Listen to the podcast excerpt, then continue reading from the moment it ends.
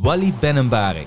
Het grote publiek kent hem van zijn rol als Edil in de hitserie Mokka Mafia, films zoals Marokkaanse Bruiloft en natuurlijk van zijn bizarre cover op de Mens Held. Maar wat veel mensen niet weten is dat Walid ook een succesvol ondernemer is en een bouwbedrijf met zo'n 60 medewerkers runt. Hoe verliet de start van zijn onderneming? Iedereen zei tegen mij, dit is het allerslechtste moment waarop je het zou kunnen doen. Heeft hij wel eens aan de rand van de afgrond gestaan? Toen waren we aan het besluit om de stekkers uit te trekken en ons failliet te laten verklaren. Omdat gewoon, ja, tokken het niet.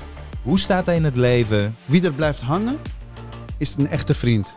Wie er niet blijft hangen, die snapt het leven nog niet. En wat is zijn geheim om grote deals binnen te halen? En het is gewoon het spelletje. Ik hoop niet dat ze allemaal gaan kijken, want dan pakken ze me straks. Je hoort het in deze aflevering van Young Ones.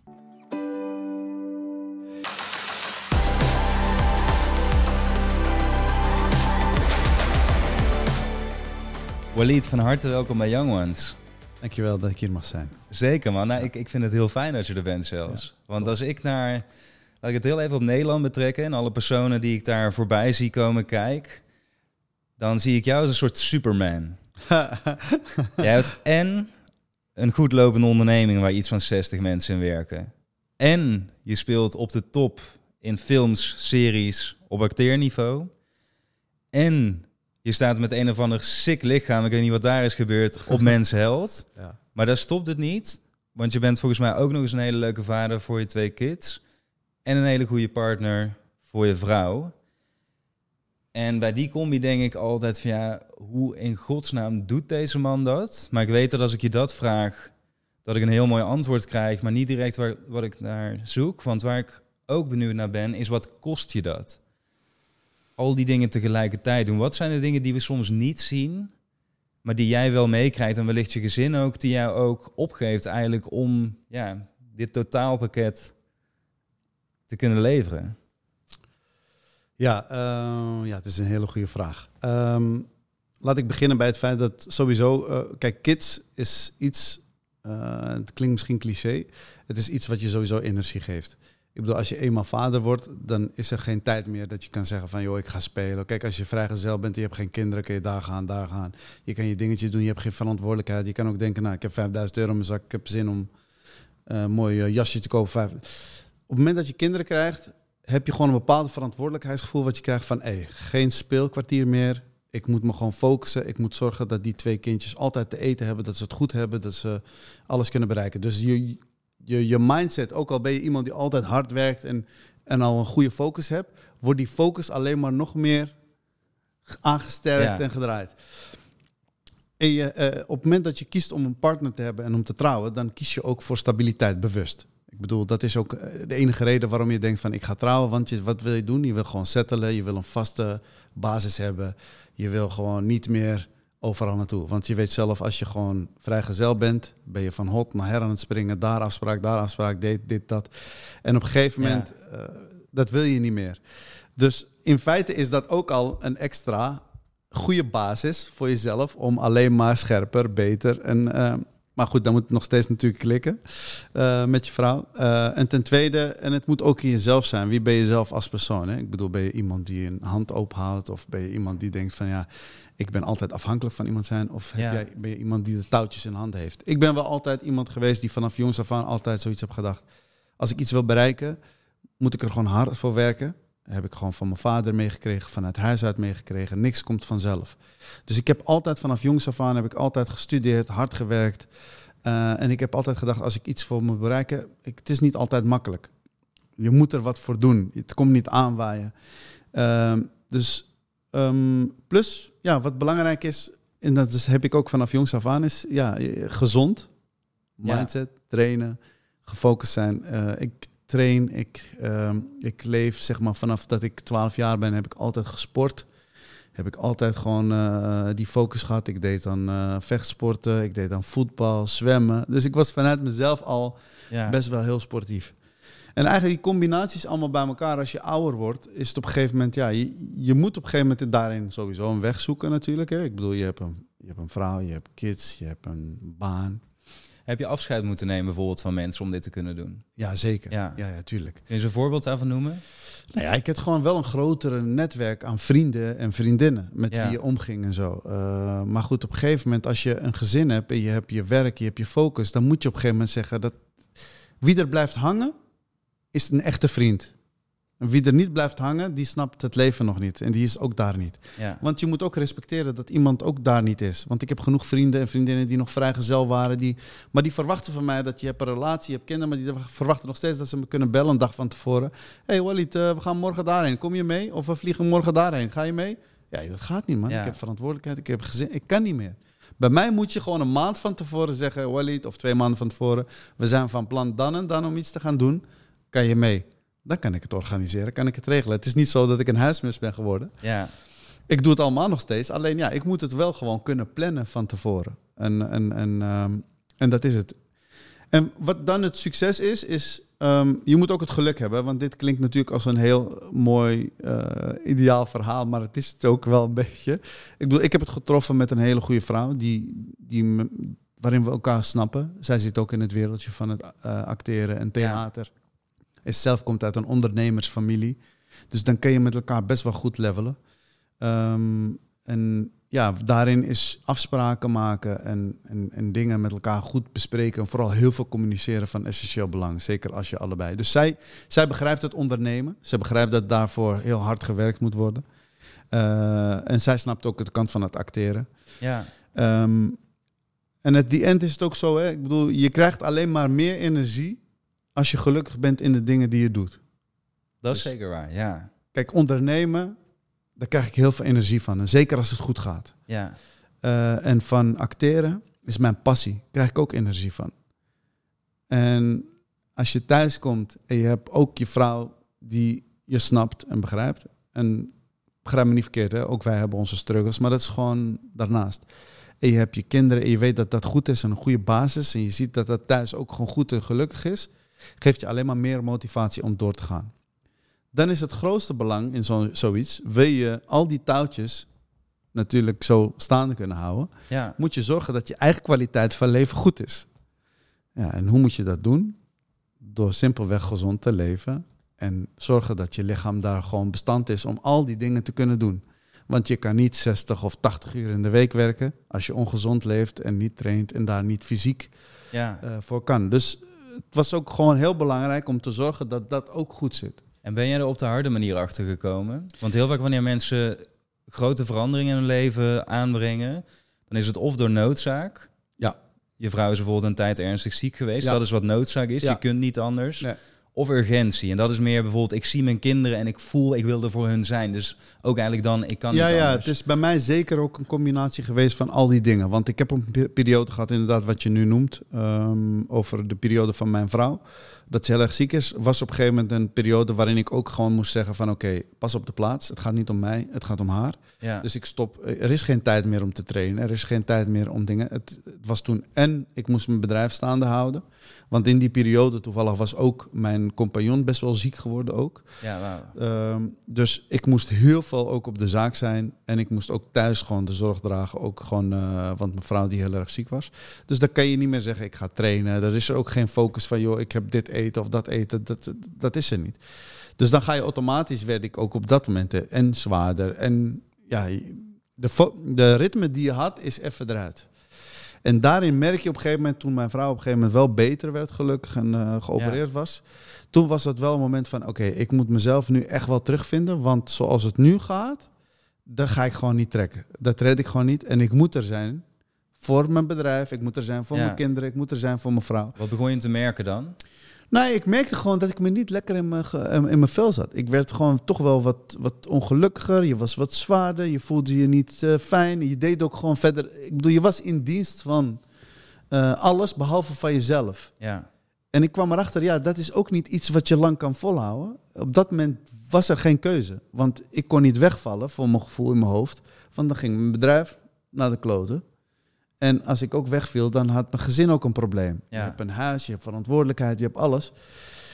Dus die optie was er gewoon niet. Dus het was een soort overlevingsmodus. Overleven, Maar op het moment dat alles weer een beetje begon terug te komen, toen dacht ik nu gelijk weer de regie terugpakken. En ik moet nu weer zorgen dat ik weer gewoon fit ben, goed ben. Want dit kan gewoon niet, want anders ga je gewoon eh, kapot. Maar dat besef moet je ook wel eh, weten vanuit jezelf. Hè. Heel veel mensen die gaan juist door in die trein totdat ze in een burn-out terechtkomen of, of, of niet meer. Maar ik was heel duidelijk bewust van het feit, oké, dit is niet wie ik ben. Omdat ik altijd iemand ben die wel weet van, oké, ik voel me goed, ik ben fit, ik ben dit, ik ben dat. Dus bij mij was heel duidelijk, er is iets niet goed en ik moet weer snel de grip terugkrijgen. En dat is eigenlijk ook weer het moment waarin ik ook dacht van, oké, oké, nu moet ik weer een soort strak Ja, schema gaan maken van oké, dit, gaat, dit gaat voor, dit moet ik doen, dit moet ik doen. En daarin was het ook voor iedereen om me heen ook wel eens even lastig, omdat ze dachten van oké, we zijn nu al een hele lange tijd gewend dat je dit allemaal doet en zo. Dus hoezo ga je nu opeens weer dingen wijzigen? precies, ja. Ja, dat komt omdat als ik dat niet doe, dan ben ik er niet straks. In die zin, dan ben ik diegene, niet degene meer. En ik wil ook gelukkig zijn in het leven, want dan kan ik iedereen ook gelukkig maken om me heen. Ja, Want als je zelf niet gelukkig bent, kan je niemand, kan je niemand wat doen. zeker man, ja. Dus dat is echt. ehm, veel mensen misschien zouden denken van ja, dat klinkt toch egoïstisch, maar het is niet zo. Want uiteindelijk, als je jezelf goed voelt en als je zelf lekker in je vel bent, kan je het beste voor iedereen geven om je heen. En dan heeft ook iedereen het beste aan jou, zeg maar. En hou je dat dus ook allemaal vol inderdaad. Ja, ja, absoluut. Wat ik wel bijzonder vind, is dat je eigenlijk op meerdere punten zegt van ik weet heel goed en snel ook keuzes te maken voor wat ik belangrijk vind en wat niet, Ja. of minder. En dat kun je volgens mij inderdaad alleen maar doen als je heel goed weet wat je zelf belangrijk vindt en wie je dus bent. En Ja. daarvoor heb je een soort referentiekader nodig, toch? Van Ja. waaraan weeg ik een keuze af? Ja. Wat is een moment of een persoon in jouw jeugd geweest wat heel bepalend is geweest voor hoe jij zo zelfbewust bent geworden? Wat heeft jou echt gevormd in die tijd? Dat kan hele Nou ja, grote- wat, wat, wat, wat me. Kijk, het zijn in- verschillende fases. Kijk, eh, Ik ben ook gewoon een gedeelte van mijn jeugd, zeg maar. Vanaf mijn vijfde tot mijn elfde ben ik eh, bij, eh, bij mijn oma en tante in Tunesië gaan wonen. Daar heb ik ook mijn Ja. eh, basisschool gedaan. Nou, die periode die Ik- noem je vaak, hè? Maar zou je Ja. eens kunnen omschrijven wat daar ook het... Want ik denk als je daar komt, toch? Ja. Na vijf jaar eerst in Nederland, dat het ook in het begin heel moeilijk was. Of hoe heb zeker, je dat ervaren? zeker, ja. zeker. Kijk, je, groeit op in een. ehm, kijk, ik groeide op in Tunis, zeg maar. Dat was de hoofdstad eh, van Tunesië. En, en het was eigenlijk een soort van. eh, ja, wat minder. Zeg maar, eh, rijke wijk, om het maar zo te zeggen. Het was, niet een, het, het was een beetje een, een ouderwetse wijk. Waarin eigenlijk al de huizen, alle deuren stonden open. Mensen konden bij elkaar naar binnen. ja. Eh, ik woonde bij mijn oma. In, in, ehm, we hadden zeg maar een soort centrale ruimte waar alle buren hun deuren open. Dus iedereen gemeenschappelijke wc, gemeenschappelijke douche voor alle buren. Eh, je had zeg maar een één kamer, grote kamer, waarin we allemaal sliepen en woonden. Dus het was, ehm, het, was, het was een hele andere manier. Ik bedoel, je moest water halen, zeg maar. Eh, je kon water halen uit de waterput wat in het huis zat, zeg maar, om je kleren te wassen. Zo primitief was het nog, terwijl het in een hoofdstad zit. Maar het, wat, wat het wel met je heeft gedaan, is dat het gewoon. ehm, dat je wel gewoon weet hoe het is om niet heel veel te hebben. En dat je met elkaar wel heel veel kan doen. Eh, als je met elkaar bent. ja. Ik heb de hele tijd in mijn hoofd arm, maar warm of zo. Nou, dat, is nee, ja. echt letterlijk dat. Echt letterlijk dat. Ja. En je merkt ook, dat, dat is ook het leven. Hè? Ik bedoel, als je ziet vaak hoe, wie de mensen zijn die vaak het eerste hun eh, help bieden. Of eh, ik heb het laatst ook genoemd bij Giro 55. De meeste mensen die vaak aan de telefoon heb, zijn vaak de mensen die het minste geld hebben. En dat zeggen ze ook. Ja, ik heb niet heel breed, maar ik wil toch geven. Ja, En dat is nou eenmaal zo. Want die mensen zijn al gewend om met weinig te leven. En die zijn helemaal, vindt het helemaal niet erg om te delen. Want dat ene stukje brood, meer of minder, dat maakt dan ook niet meer uit. ja. Terwijl de mensen die heel veel geld hebben, die zijn eigenlijk alleen maar bezig met hoe ga ik het meer maken en waar ga ik het aan, wat voor domzinnigheid ga ik het uitbesteden. Maar die staan niet stil bij, bij wat, wat Ja. echt belangrijk is of essentieel is. Dus dat heb ik echt vooral meegekregen dat je, dat je niet heel veel nodig hebt. Of dat je in ieder geval ook met elkaar en dat door hard werken kun je ook dingen komen. En dat geld niet alles is, weet je wel. Maar dat vooral ehm, eh, het, het, ja, de normen en waarden zijn ook belangrijk en hoe je daarin staat. En, en, en dat je samen ook heel veel kan komen, laat ik het zo zeggen. ja. Is dat ook een onderdeel van de reden waarom jij de, en ik zoek het heel even op voordat ik het verkeerd uitspreek, maar de zakat zo belangrijk vindt vanuit het geloof? Dus Ja, ja, ja, ja, ja, ja, ja, absoluut, absoluut. Maar dat is iets wat ik echt, echt inderdaad vanaf jongs af aan tot nu toe heb meegekregen. Is dat eh, als je het zelf goed hebt, is het ook belangrijk om heel veel eh, eh, te doen aan de minder bedeelden of mensen die in nood zitten. Ehm, ik praat er zelf niet, graag niet heel veel over, omdat ik vind dat als je iets geeft, is het niet eh, van belang om het aan de klok te hangen. Want het gaat om, om wat hier zit. Ik bedoel, als ik iets doe, hoef ik niet te zeggen van ik heb dit gedaan of dat gedaan. Nee, of dat precies, gedaan. ja. Alleen het is wel iets wat ik heel belangrijk vind en wat mij een heel goed gevoel geeft als ik gewoon in ieder geval weet van oké, als iemand wat nodig heeft of ik iets iemand voor iemand kan doen, wil ik dat heel graag doen. En, ehm, en, ehm, en dat is ook bijvoorbeeld, we zitten nu in de Ramadan. Nou, dat is ook gewoon een hele belangrijke maand waarin, je, waarin alleen dat nog extra belangrijk is. Want er zijn ook gewoon heel veel gezinnen.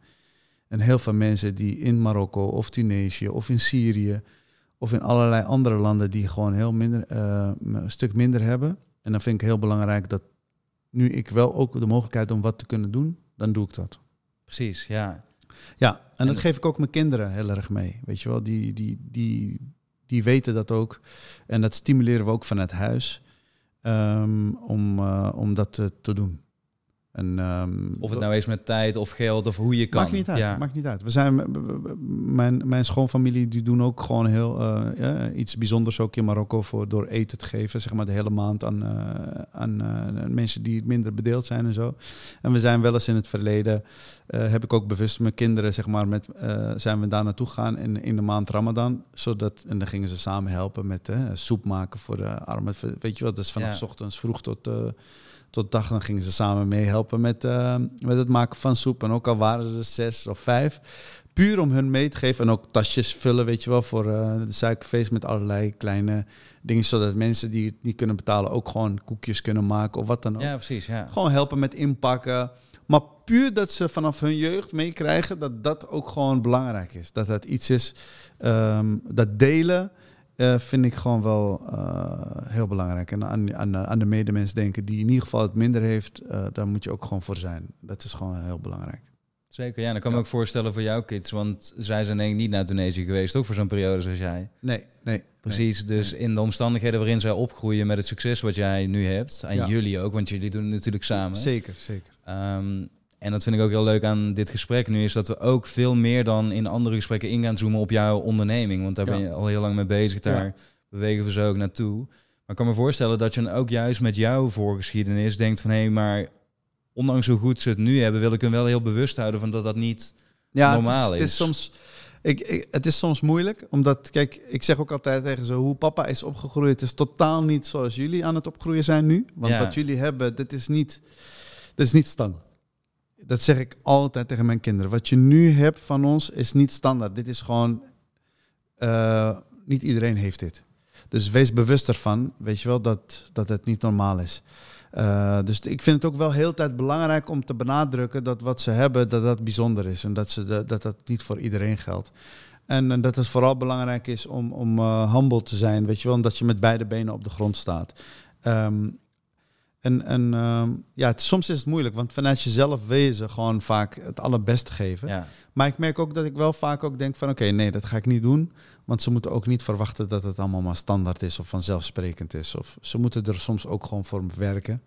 En ik zei, ik zei ook altijd tegen mijn kinderen, straks als je wat ouder bent, ga je ook gewoon werken. Je gaat ook gewoon of een krantenwerkje doen of wat dan ook. Want ik vind het gewoon belangrijk dat mijn kinderen beseffen hoe het is om geld te verdienen. Als je, je moet er hard voor werken, het komt niet aanwaaien. En die les wil ik ze sowieso Ja. meegeven. Je kan niet van mij verwachten straks dat, hé hey papa, ik wil die schoenen kopen, ik wil dat kopen. Nee, als je die schoenen wil kopen, die kosten misschien 700 euro of 800 euro. Ga jij maar werken ervoor en ga het sparen. En op het moment dat je het hebt gespaard, en ik weet dat ze het Precies, hebben ja. gespaard, dan wil ik het best wel betalen. Maar dan weet ik in ieder geval dat ze op een gegeven moment leren wat de waarde is van geld. Want Ja. anders, als het niet van jou is, ga je het toch uitgeven, makkelijk. Maar ze moeten ervoor zweten, zodat ze beseffen, elke euro die ik uitgeef, nee man, ik heb er keihard voor gewerkt. Ik ga het echt niet uitgeven, ik vind het zonde. Kijk, die mentaliteit, dat wil ik ze meegeven, want daar ben ik mee opgegroeid. Je niet zomaar geld. Ja. Als je heel hard voor werkt, ga je heel goed nadenken voordat je het weggeeft. Maar als iemand het continu aan je geeft, interesseert je niet. Want ook datgene wat je koopt heeft totaal geen waarde, want je hebt er geen enkele moeite voor gedaan. Je hebt er niet voor gezweet. ja. Helemaal niks. En wat, wat je zegt, terwijl je aan het zweten bent, kom je al die uitdagingen en obstakels tegen, toch? En daar leer je van. Er zijn ook dat paar 100%. schoenen, ja, na een paar jaar is het toch weer versleten. Ja, maar die, die kennis en die skills die je hebt opgedaan als mens, die, die neem je natuurlijk de hele tijd mee. Zeker. En zeker. ik weet dat je ook steeds mee bezig bent eh, met de jeugd, met jongeren. Van hey, hoe kunnen we ze nou misschien wat weerbaarder maken? Wat principes bijbrengen?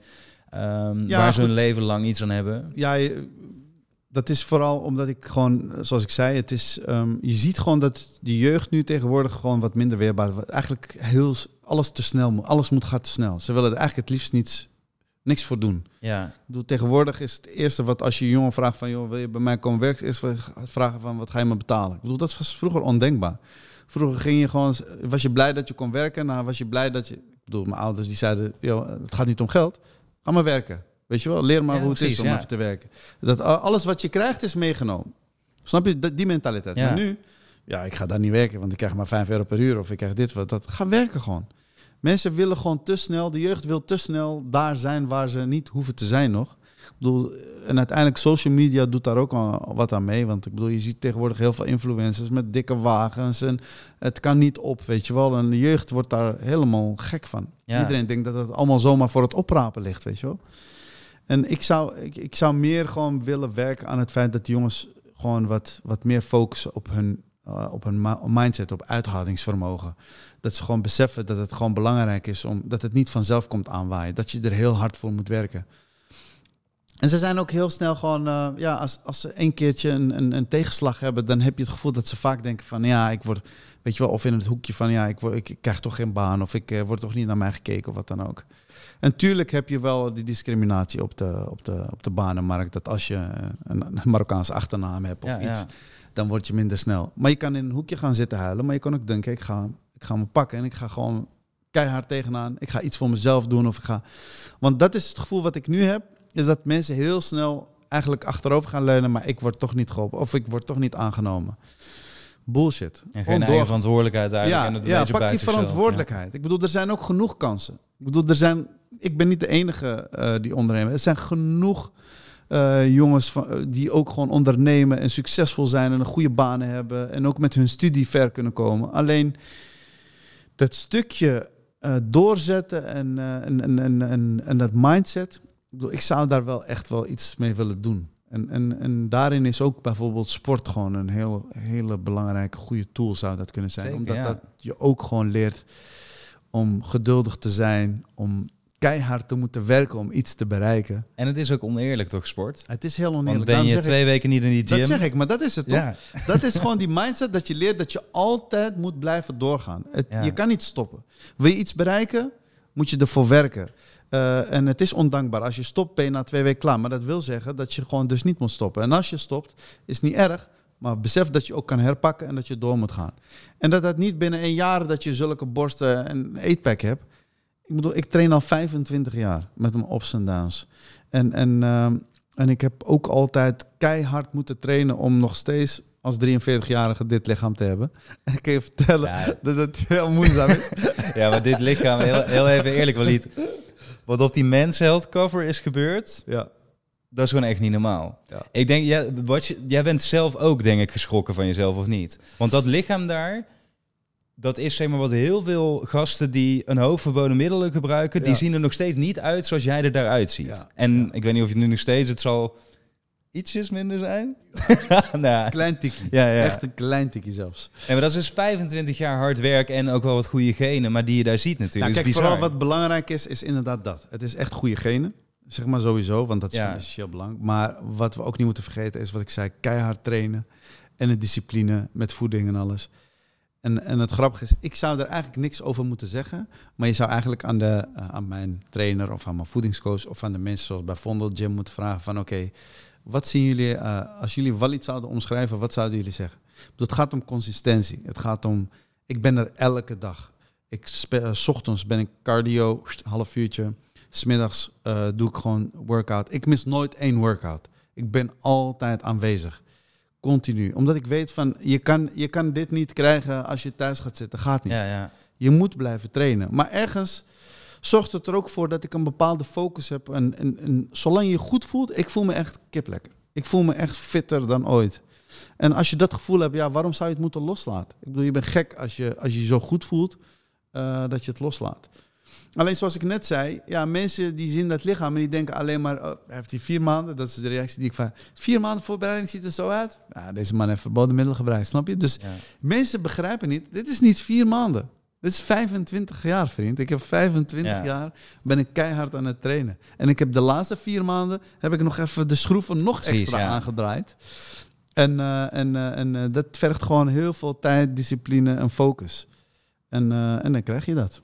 Ja, wat je gewoon een lange periode van tijd de juiste handelingen doen, toch? Die, die goed voor je zijn. En dus ook, ook elke keer de bewuste keuze maken om de dingen die slecht voor je zijn niet te doen. Ja. Eh, want ik noem maar wat, stel dat jij 25 jaar lang eh 20 weken per jaar naar de kroeg gaat en 30 keer Mackie en een paar keer het wel en niet trainen. Ja, dan kun je zeggen, ja, je hebt het geprobeerd, maar heb je het dan echt geprobeerd? Snap je? Dan is het eigenlijk... Nee, maar het grappige is, ik merk het ook vaak nu aan het DM die ik krijg van na de laatste shoot, dat iedereen stuurt, ja, kan je een voedingsschema sturen? Kan je even vertellen Ja, hoe je ja. het doet? Want ik wil ook, je hebt me gemotiveerd. En ik vind het heel, kijk, dat, is, dat vind ik heel mooi, dat mensen gemotiveerd raken en getriggerd raken. Alleen de vraag is dan, dan zeg ik, ja, luister, ben je al begonnen met trainen? Ja, Ga eerst gewoon trainen. Ga eerst even, even, even een halfjaartje trainen voordat je mij om een voedingsschema vraagt of om een weet het. Ga eerst dat even in je systeem krijgen, dat je elke dag gaat zonder dat je denkt van ik moet dat halen. Als dat eenmaal in je systeem zit en je kan elke dag opstaan, je kan het opbrengen om, ook al voel je je niet lekker, om toch te gaan gymmen, dan kan je mij weer benaderen en dan wil ik je best helpen en dan wil ik doen. Maar ga dat eerst krijgen. Maar niet niks doen en dan gelijk zeggen, doe mij maar die voedingsschema, want dan ga ik nu aan de bak. ja dat precies, werkt niet. ja, ja.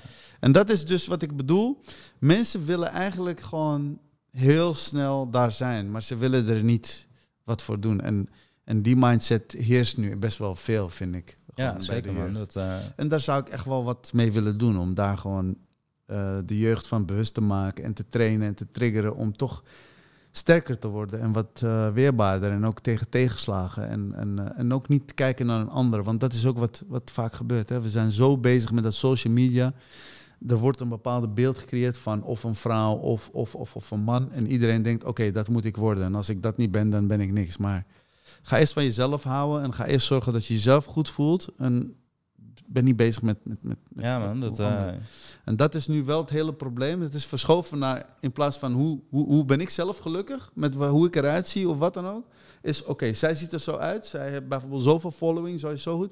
Dus ik ga even proberen ha- haar te zijn. Ja, Maar ja. Ben je dan gelukkig? Dus dan is het waarschijnlijk ben je gewoon mooi voor de rest, maar ben je dan ook echt Ja, gelukkig man. met wie je zelf bent?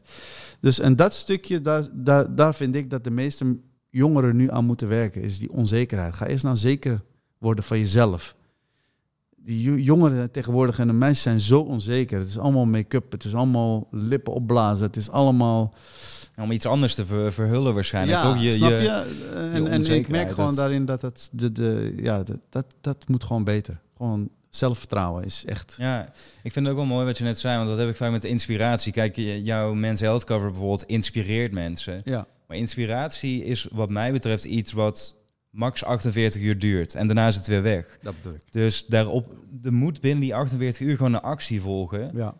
Anders dan is het, ja, is het voor niets geweest. Nee. dan heel leuk dat je geïnspireerd bent en een toffe foto vond. Maar uiteindelijk heb je het niet omgezet naar iets van jezelf. En daarom zeg En- ik ook, ik wil je echt wel helpen. En ik wil mensen echt helpen. Maar ga eerst bewijzen dat je zelf even op je eigen benen iets kan doen. Voordat ik, want dat ene momentje, dan wil je gelijk. Want dan denk je, oh, ik wil ook die sixpack. Maar als Ja, je daarna ja. denkt van ja, zonder die voedingsschema en zonder wat, eh, die trainingsschema van hem...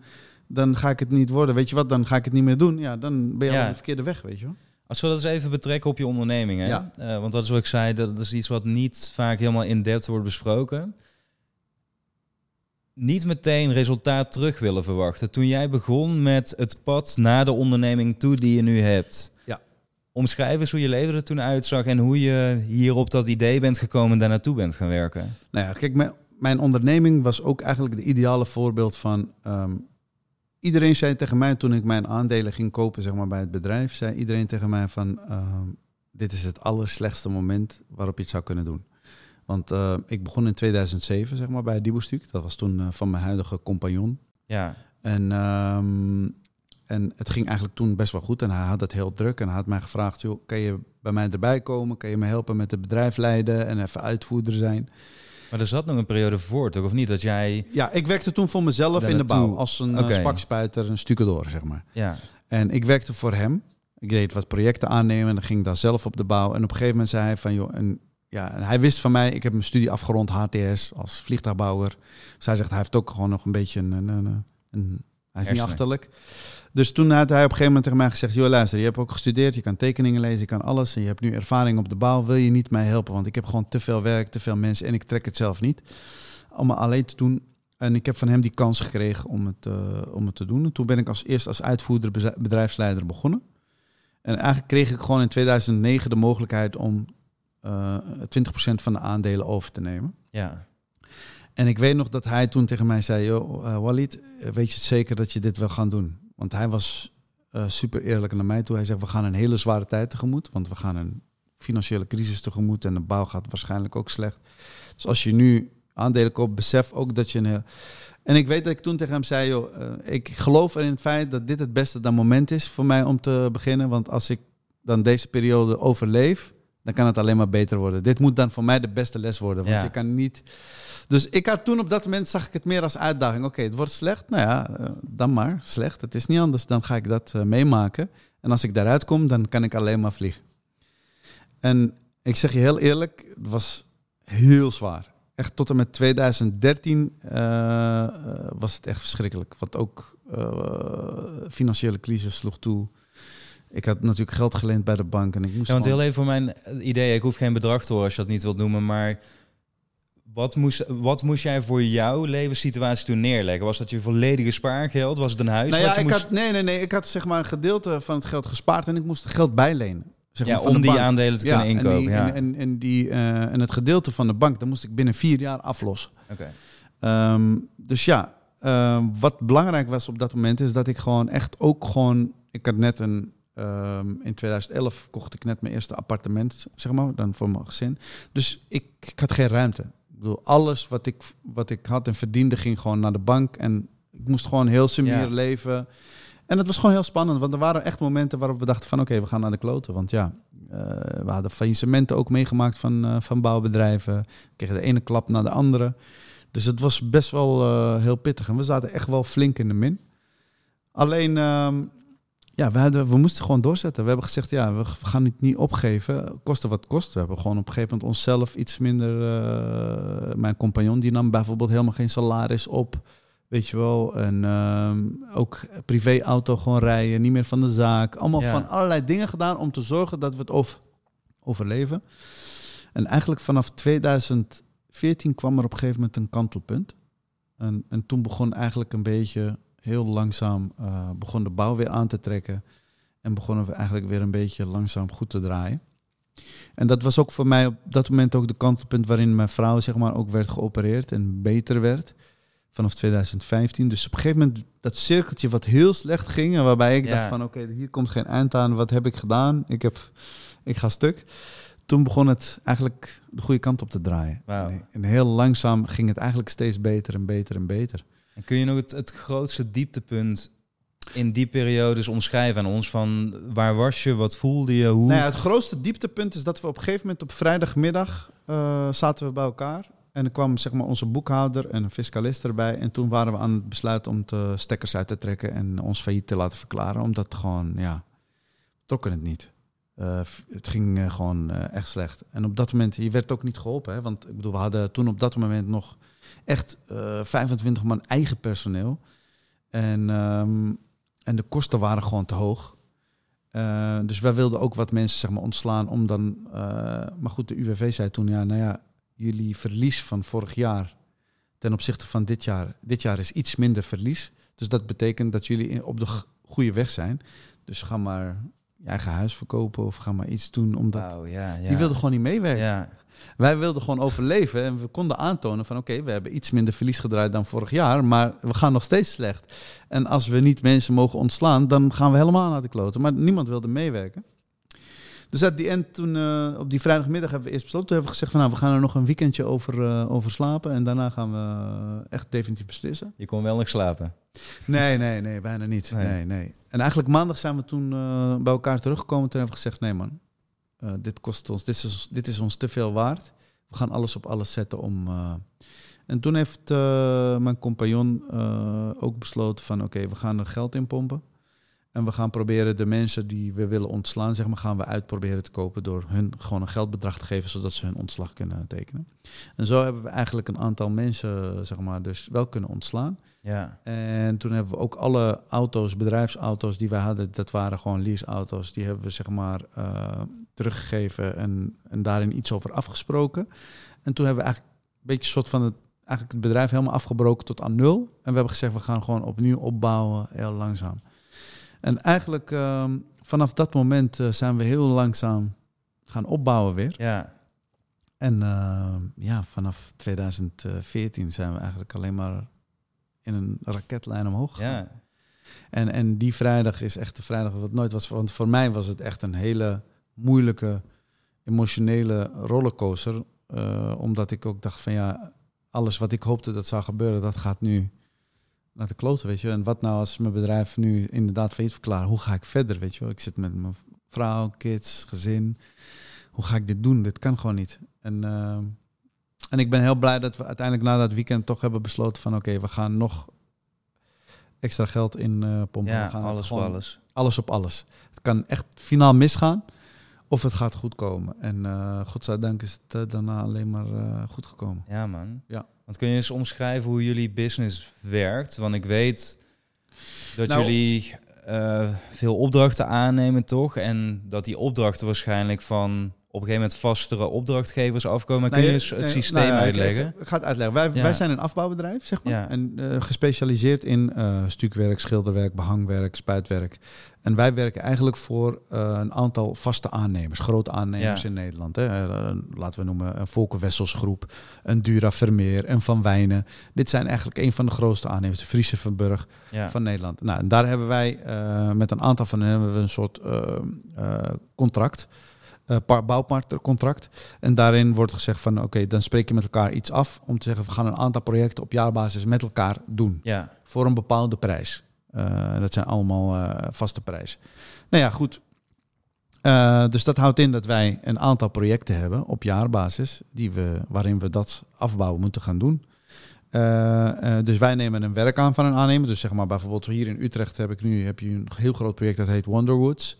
Daar doen wij dus de afbouw van. Dat zijn 448 appartementen Ja, ja, bijvoorbeeld. En eh, nou ja, wij nemen het werk aan en ik besteed het uit. Of er zit er bijvoorbeeld eigen personeel in. Of ik heb een vaste kern aan, hè, eh, VOF of ZZP'ers. Ja, ja. En die ga ik dan het werk aan uitbesteden. Dus ik zeg tegen die jongens, nou, ik heb hier voor jullie 400 woningen.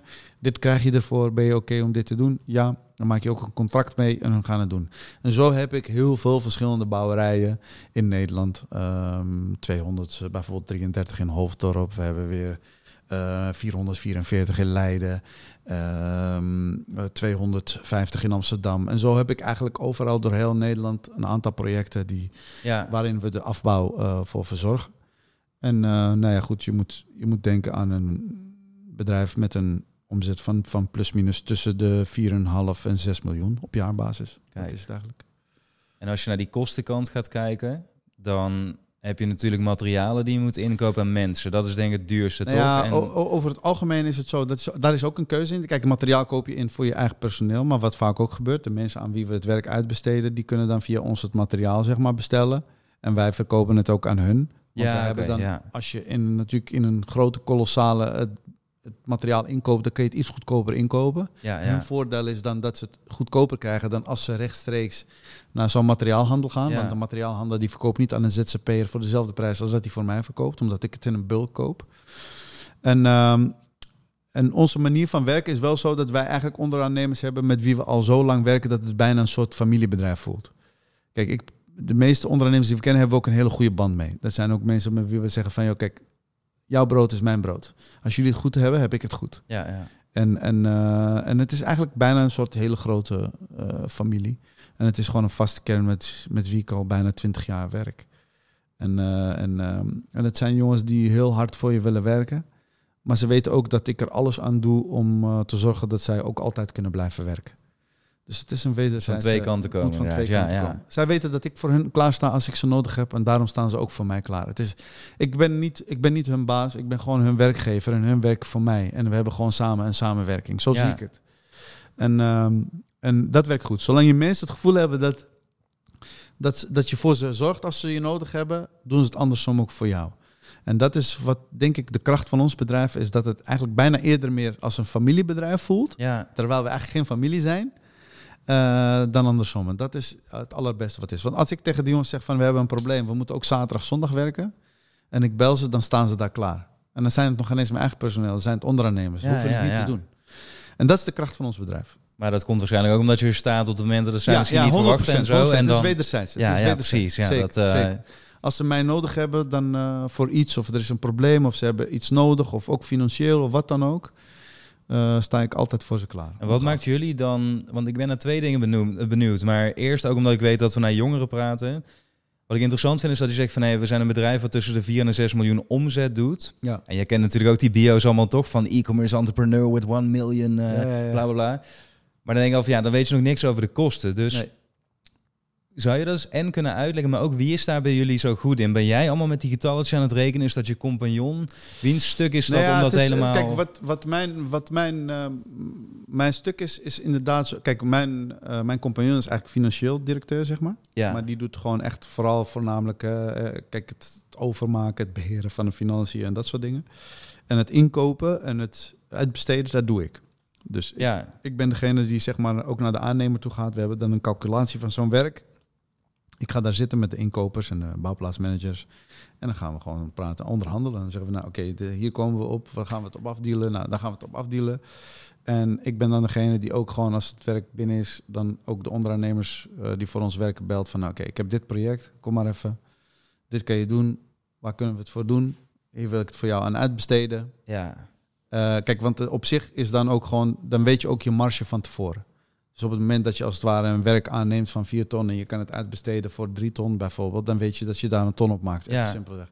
En dat is eigenlijk een beetje simpel en heel snel hoe wij eh, proberen te Ja, maar jij bent dus die man eigenlijk die met dat spel Ja, bezig ja, is. Dus je moet aan de ene kant aan de inkoopzijde dat goed kunnen regelen, Ja, aan de andere kant verkoop. Ja, en wat ik, wat ik, wat ik doe is eigenlijk, en wat, wat, wat, eh, wat mijn kant sterk is, is ik ben een mensenmens. Dus ik ben best wel sociaal. En wat je daarin merkt is dat ik vaak bij aannemers dus ook, zeg maar, ehm, dingen waarin we niet ge- gespecialiseerd in zijn, dat ze tegen mij zeggen, joh Walid, zou jij dat even voor ons kunnen regelen? Ik heb laatst bijvoorbeeld een werkje, wij doen niks met bijvoorbeeld gipsbeplating of wat dan ook. ja. En die aannemer vroeg aan mij, joh, jij doet dit voor ons allemaal. Kan jij niet voor ons iets regelen? Ja, wat ik eigenlijk op dat moment heb gedaan, is ik heb eh, contact opgenomen met iemand vanuit mijn netwerk. Van joh, ik kan een groot project voor je regelen. Jij werkt altijd in onderaanneming van. Maar nu kan je bij mij komen en dan werk je eigenlijk rechtstreeks voor die aannemer. Het enige wat ik wil is van tevoren afspreken, wat is mijn provisie? Dan ga ik het werk voor je binnenhalen. ja. Ik hoef daar niemand van, niet van mijn eigen personeel wat te doen of wat dan ook. Dat zijn eigenlijk de mooiste dingen. Want dat is eigenlijk vrij snel op een simpele manier geld verdienen. ja. Door eigenlijk mensen aan elkaar te koppelen en daar gewoon een percentage voor af te spreken. Nou ja, en uiteindelijk heb ik dat werk voor hem binnengehaald. En eh, ja, je pakt je percentage. Je hoeft er eigenlijk verder helemaal niks voor te doen. En, en dat is eigenlijk eh, wat ik eigenlijk de hele tijd mee Ja, bezig ben. Maar dat is wel omdat je aan twee zijden al zo lang de relaties en dat Ja, vertrouwen ja, hebt ja, opgebouwd, dat is dan vooral kun je dat belangrijkste, doen. Dat Ja. vertrouwen. Ja. Het vertrouwen is dat de aannemer denkt van... oké, als ik het als Walid het voor mij regelt... dan Ja, weet ik in ja, ieder geval ja. dat het goed komt. En, en, en dat is Ja. 20 jaar nu. En dat is dus vaste relatie. Hè? Ja. En ik bedoel, ik, dat Net zijn- zoals dat sporten, hè? elke keer opkomen daar. ja, ja. het is vooral dat en je kwaliteit leveren je woord nakomen. Eh, en, en vooral wat ik zei, ik heb ook daarin in mijn werk heb ik ook gewerkt aan een goede band. Zoals ik zei, ik ben een mensenmens, dus ook de aannemers met wie ik werk en voor wie ik werk, de projectleiders met wie ik werk, zijn allemaal mensen met wie ik ook een goede band heb qua werk. Ja, ja. Ik kan met ze zitten, ik kan een bakje met ze doen, ik kan leuk met ze praten. Het is niet alleen over werk, soms is het ook gewoon privé dingen. Maar je creëert een vertrouwensband en ze weten ook van oké, als ik, ik gun het hem. ja dus precies, het gaat ook niet altijd om prijs meer. Weet je wel, tuurlijk moet je concurrerend zijn met je concurrenten. Maar ze weten, ze gunnen het eerder mij. Dan zeggen ze, Walid, we hebben hier een concurrerende prijs. We besteden het liefst aan jou. Kan je nog wat doen met je prijs? En dan is het aan mij om te zeggen ja of nee. En dan maak je het werk. Ja. En dat is echt heel belangrijk. Die, die, die, die vertrouwen en, en, en, en de kwaliteit. En, en, eh, Dus eigenlijk zeg je voor wat jij doet is eh, mensenkennis, inlevingsvermogen, maar ook een connectie opbouwen, het Ja. allerbelangrijkste. Ja. Wat kun je ons verder leren over onderhandelen? Wat zijn andere dingen waar je misschien... Want wat ik bijvoorbeeld, eh, als je het ook over acteren hebt... Hè, laten we het even ook op iets anders betrekken, weet... is dat altijd in de eerste onderhandeling... bijvoorbeeld ik, eh, jij bent filmproducent, je wilt mij als acteur ja, in. ja, Ik ben een super slechte acteur, maar dat zou ik niet zeggen. Maar dan weet ik dat jouw eerste bedrag wat je noemt is bullshit. Ja, ja, Net zoals waarschijnlijk het eerste bedrag wat ik noem. ja. Maar je hebt heel veel jongeren, ook als zij voor een eerste baan gaan solliciteren, zij begrijpen niet dat er een soort, dat is er nooit geleerd, een Ja. range in zit, snap je? Ja. Dus wat zou jij ons Nou, hierover eh, dat spel kijk, kunnen ik, leren? Wat ik, wat ik doe, zeg maar vaak, is hoe ik het doe, is... ehm, kijk, één, je, je weet ongeveer... Kijk, de prijzen in onze markt zijn over het algemeen een beetje gelijk. ja, het ja. gaat puur om... Kijk, eh, ehm, dus als je eenmaal zit met iemand, dan, dan hè, willen ze vaak toch bijvoorbeeld 2 of 3 procent eraf snoepen. Wat belangrijk is om altijd te vertellen waar, waar, waar je sowieso wel... Ze weten waar je goed in bent, maar je, je moet altijd vertellen wat je nog extra gaat doen voor datgene wat je daar hebt staan, zeg maar. Dat is belangrijk om voor jezelf na te denken. Dus Ja. stel je voor als ze... Ik ga daar ook bijvoorbeeld zeggen van, joh, ik ga ook daar opperen. Of ik, je moet iets verzinnen bij jezelf waarbij je denkt van, oké, wat ga ik extra kunnen doen om hun te overtuigen dat Eigenlijk, dat extra wat ik doe, dat krijg je niks voor. Dat krijg je van mij gratis. Terwijl, het hoeft niet zo te zijn. Ik bedoel, het is allemaal verwerkt in je offerte. Maar je moet ze wel gewoon proberen te overtuigen. ja. Dat het extra wat je gaat doen. Ehm, maar wat ik altijd heb, ik, ik, ik zoek altijd iets op. Waarbij ik denk van, oké... ehm, als een soort tool die ik altijd achter de hand heb. Dat als zij bij mij komen en zeggen van... Ja, Walid, kun jij nog eh, bijvoorbeeld, weet ik veel... 10.000 euro van de prijs afhalen? Dat ik altijd kan zeggen... Ja, maar sorry man, ik ben ook vergeten. De parkeerkosten. Die heb ik ook nog. ja. Maar weet je wat we doen? Laten we het zo houden. Dan hoef jij de parkeerkosten. Ik heb altijd Ja, iets ja, achter de hand. waarmee ik altijd nog, zeg maar, toch in die onderhandeling kan zeggen. die ik niet in mijn offerte zet, maar die ik naast me heb. Want als je een offerte maakt, je berekent hem altijd op een bepaalde marge. Ja, ja. En voor jezelf denk je ook, tot daar ga ik. En dan ga ik niet. En wat ik altijd doe, ik haal er altijd iets uit. Waarbij ik denk van oké, die ga ik nu aan de kant zetten. Mocht ze op een gegeven moment echt doorgaan en eraf willen halen, dan ga ik altijd die erin gooien als joker van sorry, maar ik heb dit nog niet berekend. Ik mat je al, dus klaar. ja, en bij mijn ja. gesprekken is het altijd zo. Ik ga er altijd uit dat hun altijd tegen mij zeggen: Jezus, man, we hebben bijna medelijden met je, maar Jezus. je- bij mij gaat er bijna nooit wat af. Ja, Er komt eerder wat bij dan wat eraf gaat. Omdat ik altijd ook iets heb waarmee ik ze kan overtuigen van... ja, man, luister, ja. ik heb je gematst, man. Want dit heb ik niet berekend, dit heb ik niet berekend. Ik moet dit doen, ik moet dat doen. Eh, plus, waar je hem altijd ook pakt, is... Hey, luister, jullie willen kwaliteit, toch? Jullie verwachten van mij kwaliteit. En als ik kwaliteit moet leveren, zeker in deze huidige tijd... met de marktprijzen die omhoog gaan... Kijk, zoals een troef wat ik nu heb... is de prijzen zeg maar, van de materialen... zijn dit jaar in januari voor ons eigenlijk met 20% omhoog gegaan. Ehm, alleen dat is niet de arbeid. ja. Dus die formule die heeft niet iedereen door. Maar ja, ik gooi die altijd eh, in het gesprek. Ik hoop niet dat ze allemaal gaan kijken, want dan pakken ze me straks. Eh, Ik- zal het, niet ik ja, ga het wel vertellen. Nee, maar geef niet, geef niet. Dat is niet erg. Dan hadden ze maar beter moeten opletten. Kijk, die 20% is uiteindelijk eh, is op materiaalbasis. En Ja. wat wij vooral ons... Eigenlijk 80% van ons verdienmodel zit hem eigenlijk in de arbeid, niet zozeer in het materiaal. ja. Dus op het moment dat ik tegen iemand zeg, hey, kijk maar hier, op papier. Ik heb gewoon 20% van de gipsen zijn omhoog gegaan. En van de kalkhoudende producten ben ik gewoon 15% kwijt. En kijk maar naar mijn prijs ten opzichte van vorig jaar. Die is maar met 5% gestegen. Wat Ja. wil je nou van me? Wat wil je nou van me? Ik heb liever dat we het afronden met 5000 euro meer. Of ik ga niks van de prijs afhalen. Zeg jij het maar. En dan heb ik 9 van de 10 keer heb ik gewoon mijn prijs wat ik daar heb. ja, omdat je eigenlijk op hun gevoel dat ze denken van ja, kijk, hij laat ons zien 20%. Ja, heftig man. Terwijl het is natuurlijk niet 20%. Het is alleen maar op het materiaal. Dus er, we zijn wel echt wel kosten omhoog gegaan. Alleen op, op manier dat je... Je kan ook soms daarin ook op iemand zijn gevoel spelen. En het is gewoon het spelletje. Of Ja. hij trapt erin.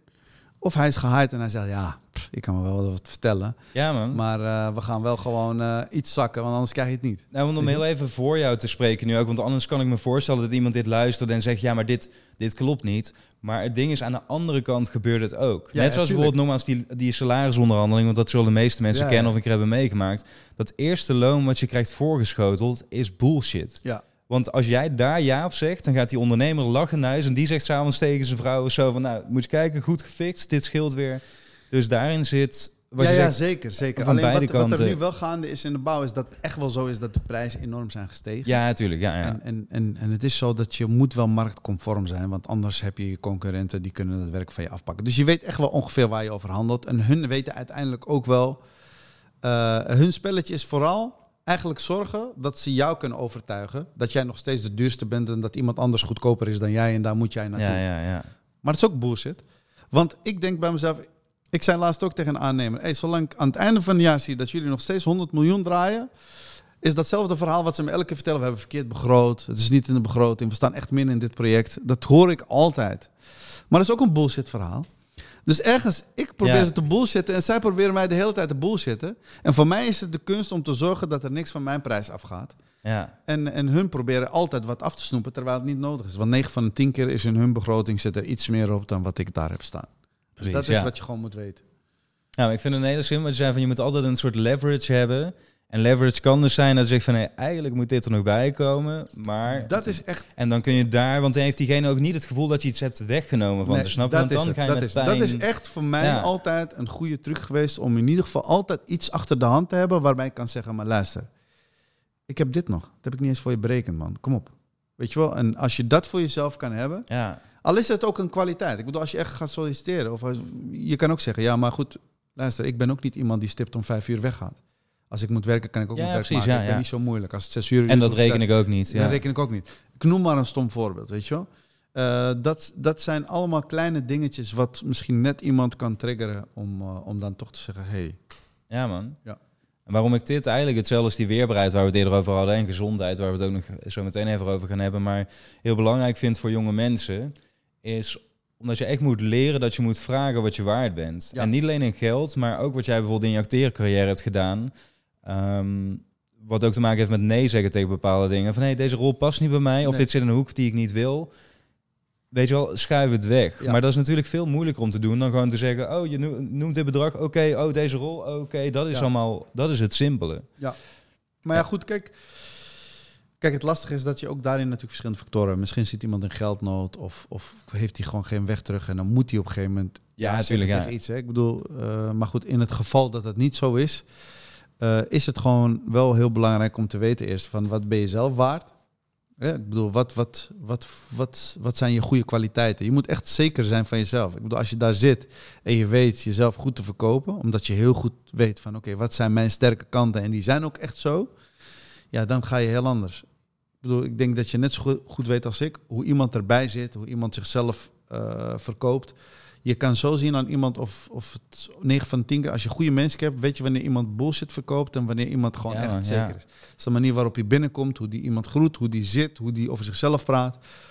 Ik zie dat gewoon meteen. Als bij mij iemand komt solliciteren, ik zie meteen of het iemand is die een harde werker is, of dat het iemand die gewoon mij bullshit aan het verkopen is. Dat zie ik. Ja. Dat voel ik. Het is heel gek, maar als je op een gegeven moment zo lang draait en zeker met heel veel mensen werkt, voel je dat. Dus het is vooral belangrijk om te beseffen wie ben ik, waar ben ik goed in. En als je daar gewoon eh, sterk in bent, dan kan je gewoon ook gewoon eisen van, joh, luister, dit is het en dit kan ik waarmaken. En je kan ook zeggen van, joh, geef me drie maanden de tijd of een proefperiode. Dan laat ik het zien en daarna gaan we verder onderhandelen. Is ook een optie, hè? Zeker man, ja, er zit heel veel, eh, heel veel verschil in. Maar uiteindelijk is het wel belangrijk dat je er zelf natuurlijk in ieder geval goed uitkomt. Je hoeft niet als beste eruit te komen, maar wel goed. En dat geldt natuurlijk ook, daarom zoals ik zei, ook in die, die hele creatieve scene en zo, zo hoeveel mensen worden uitgebuit. Je moet daar gewoon voor jezelf opkomen, anders is het er zeker. niet. En, en ik heb wel een- bijvoorbeeld een vriend van mij, die heeft laatst eh, zeg maar ook zoiets gedaan. Die, die wilde gewoon een functie hebben bij- de gemeente. En die zou er eigenlijk op achteruit gaan, maar die is gewoon heel goed. En, en die is ook in het gesprek aangegaan, ja prima, ik ga er wel op achteruit. Maar dit kan ik jullie bidden, die ben ik, zo kan ik. Hij zegt maar, eh, ik ben ervan overtuigd, ik wil meer geld gaan verdienen. Maar ik ga daar nu niet eerst over praten. Ik ga me eerst bewijzen Ja, ja, en daarna wil ik over drie maanden een gesprek. Kijk, dat is ook een manier. Zeker man, dat, eh, En, en dan kom je ook over gewoon naar ook zo'n werkgever dat je denkt van, hé, hey, oké, ik ben wel getriggerd of zo. Want ik zou wel willen weten inderdaad. Want als iemand gelijk komt van, ja, wat ga ik verdienen, dat is te laag. Ja, je hebt nog niks bewezen, weet je wel. Ga eerst wat bewijzen en dan heb je een makkelijker onderhandelingspositie. 100% man. Want als ik gewoon iets perfect doe en ik ga daarna onderhandelen, dan heb je echt een veel betere onderhandelingspositie dan van tevoren alles maar zeggen, ik ben te goed, ik ben dit. Want dan wek je ook de vertrouwens, het, Ja, wek je de kwestie op dat je verwachten mensen heel veel van je. Wat ik zeg dan scheppen, dat is gewoon overstellen eigenlijk. Toch dan zijn de verwachtingen zo hoog dat Ja, het niet, eh, niet werkt. En je moet jezelf voor jezelf wel een bodem. Ik bedoel, ik heb voor mezelf ook een soort, ook met acteren, ik heb ook voor mezelf zoiets van, oké, dit is voor mij de bodem. Onder dat ga ik gewoon niet. Ja, Als je dat niet voor jezelf opstelt, want met alle respect ook in de filmwereld van ons en in de series, ze hebben ook altijd geldtekort. Ze hebben geen Altijd, geld, budget niet. Dus ze komen altijd met bedragen wat 9 van de 10 keer heel ver zit onder jouw budget. Zou jij, gewoon om even wat inzicht te krijgen, hè? nogmaals, ik, ik hoef geen bedrijf te weten, me boeit niet, maar zou jij met een normaal leven fulltime van het acteren kunnen leven? Of is dat überhaupt heel moeilijk in Nederland? Op jouw niveau nu dan, hè? want je zit nu wel aan de top gewoon ja, van de ik zou Nederlandse er nu markt. wel, zeg maar, eh, als je gewoon normaal doet, zou je er wel zeker van kunnen leven. Ja. Ja, precies. Ja. Maar dan moet je wel, want ik, ik Maar goed, dan zou ik wel echt ook, kijk, als ik, laat ik zo zeggen, als ik alles zou aannemen wat nu op mijn pad zou komen en ik zou geen bouw hebben, zou ik er goed van kunnen leven. Ja, maar wel met de wetenschap dan. En nogmaals, dat er ook een heel gat zit tussen het niveau waar jij nu zit en alles daaronder. Ja. En dat wanneer je niet meer relevant bent of kunt acteren. Kijk, en dat is het stukje allemaal waar ik gewoon niet wilde. Ik wilde Ja. gewoon niet dat stukje van afhankelijkheid van, oké, dan ben je interessant en dan ben je bijvoorbeeld drie jaar aan de bak en daarna ben je zomaar misschien eventjes Ja. een jaar. Want in Nederland ben je ook zo heel snel vergeten. Hè? Dat gebeurt met heel veel artiesten, Ja. met heel veel acteurs, zangers. Als ze even een jaartje of twee jaartjes tussenuit zijn, dan weet niemand meer man. wie ze zijn, weet je wel. En dat wilde ik niet. Ik wilde gewoon altijd de touwtjes in eigen handen hebben en ook kunnen, kunnen zeggen van, oké, ik, eh, ik ben er niet van afhankelijk. Eh, dit vind ik tof, dit klinkt goed. Ik ga dit doen. En, ehm, en anders niet. Ja, en de bouw gaat nooit weg, toch? De bouw is een markt. Ja, mensen moeten altijd blijven wonen, net zoals ja, eten. nee, dat, is het eh, ook. En eh, ja, goed. En het is ook zover dat ook al zou ook de bouw zeg maar, een stuk minder worden of wat dan ook. Ik bedoel, ons bedrijf is wel zo gebaseerd en, en inmiddels zeg maar zo gezond gemaakt dat in ieder geval al zou het minder worden en dan zou ik bijvoorbeeld met 20 mensen blijven werken, zouden wij ook nog steeds gewoon prima draaien. ja. En dat is het eigenlijk. En wat is daar de truc voor geweest? Om het minder... Nou ja, goed, eh, wij hebben, wat ik zei, we hebben op een gegeven moment eh, de auto's wij, waarin ons personeel rijdt, rijdt, dat is allemaal zeg maar gekocht. Dat is allemaal niet meer geleased. We hebben ook gewoon, ons personeelsbestand is niet zo groot. We hebben zeven man personeel nu en de rest is allemaal ZZP'ers of eh, VOF'jes. Ehm, en je hebt een bepaal, je, je AK en alles, het pand waarin we zitten is, is, eh, is eigendom, zeg maar. Dus, ehm, dus je hebt op zich weinig kosten. Het- Wat je ook kan doen op een gegeven moment is, je hoeft jezelf eigenlijk minder salaris te geven. Dat kan ook. Ja, Eh, dus we hebben eigenlijk een beetje gerekend van, oké, waar hoe zouden wij gewoon in principe prima ook gewoon kunnen, kunnen leven met het bedrijf? Nou ja, als wij tussen de 20 en 25 man hebben werken, dan hebben wij eigenlijk zat. Dus alles wat daarboven is, is meegenomen, maar wordt het minder, is het niet erg. Dan zou ik eigenlijk alleen maar nog meer vrije tijd kunnen hebben om te kunnen acteren. Zo ja precies. Ja, ja. En dan is- nog even over dat kopen van die panden. Hebben jullie daar ook weer leningen af, eh, voor afgesloten? Vinden het- sommige wel, sommige niet. Want jullie hebben meerdere panden? Ja. Ja, ja. Ja, ja. Kijk, het pand waarin wij nu zitten als bedrijf zijn, dat is van mijn compagnon, zeg maar. En ehm, ik heb zeg maar samen met mijn compagnon hebben we nog een aantal panden in Leiden. En ik heb met hem zeg maar panden in eh, twee eh, eh, appartementen die hebben we recent gekocht in Hoofddorp in een nieuwbouwproject. Ja, kijk, kijk. kijk. En dat zijn bijvoorbeeld panden die niet bijvoorbeeld met een hypotheek zijn. Maar die bijvoorbeeld in, Le- in Leiden, die panden, dat, daar zit wel een hypotheek op. Maar dat is eigenlijk voor ruim 60% zeg maar betaald. En alleen maar een, een klein gedeelte waar een hypotheek op zit. Ik Ja. heb zelf een appartement in Amsterdam, mijn eigen woning. Dus ja. Zo zie je dat je een gesprek eh, vanuit ondernemen ineens over financiën. Maar ik vind het wel interessant, Ja. man. Omdat het... Ik zeg ook vaak van dit zijn... Kijk, ik kom bijvoorbeeld uit een gezin met... eh, mijn vader is vakhuisvuur, moeder receptionist altijd geweest. En ik wist dat er bepaalde dingen waren, toch? Die, die niet bij ons in de keukentafel werden besproken. Die er wel zijn, maar je geen weet van hebt. ja. En nu dat ik ze wel weet, bijvoorbeeld hoe dat je meerdere vastgoedinvesteringen kunt doen en hoe dat op het duur gewoon voordeliger wordt eigenlijk met een lening erbij en snap je dat je zo'n Ja. constructie kunt maken. Dat ik ineens dacht van, oh wauw, nou als, als iemand me dit even had verteld, was ik in ieder geval vanuit de andere Nou goed, bril door gaan zeker, kijken. Zeker, maar goed, wat wel belangrijk is, waar ik wel zelf persoonlijk altijd wel een, een, een, een beter gevoel bij had, ik wil wel altijd zeg maar veilig zitten. Snap ik, ja. toen ja. ik ooit mijn eerste appartement kocht, ik kon een appartement kopen van eh, weet ik veel, hoeveel. Maar ik heb toen gezegd tegen mijn vrouw van ik ga een appartement kopen die, eh, die ik makkelijk kan betalen. Zodat stel je voor het gaat mis met mijn bedrijf of het gaat iets. En ik ga vakken vullen bij de Albert Heijn, kan ik nog steeds die hypotheek ophoesten. Ik Precies, hoef niet ja, gelijk ja. daarboven te zitten. Dat hoeft niet. En zo denk ik altijd. Ik heb pas eh, mijn gezinswoning gekocht nadat ik gewoon wat had geïnvesteerd, ook in, in wat panden. Maar ook in die panden wil ik gewoon niet onzekerheid hebben. Dus stel je voor als de panden wat lager afgewaardeerd worden of wat dan ook, dat je niet denkt van oké, ik zit in de shit. Nee, het is gewoon voor Ja. een groot gedeelte is het afgelost. Er zit een gedeelte lening bij. In principe zit je dan altijd safe. Ik wil gewoon nooit gezeik hebben of dat je opeens... Ja, niet dat het ineens kan omvallen Ja. naar de andere kant toe. Maar dat snap, Snap ik hoor. En dat is ook weer die En- en- verantwoordelijkheid Dus ik ben natuurlijk. niet iemand die gelijk naar de hoge bomen wil. Het moet wel allemaal veilig en safe en eh, gewoon wel doordacht zijn. Anders dan, eh, dan, eh, dan doe ik het niet. Ja, maar, dat was het tweede wat ik toen straks wilde zeggen.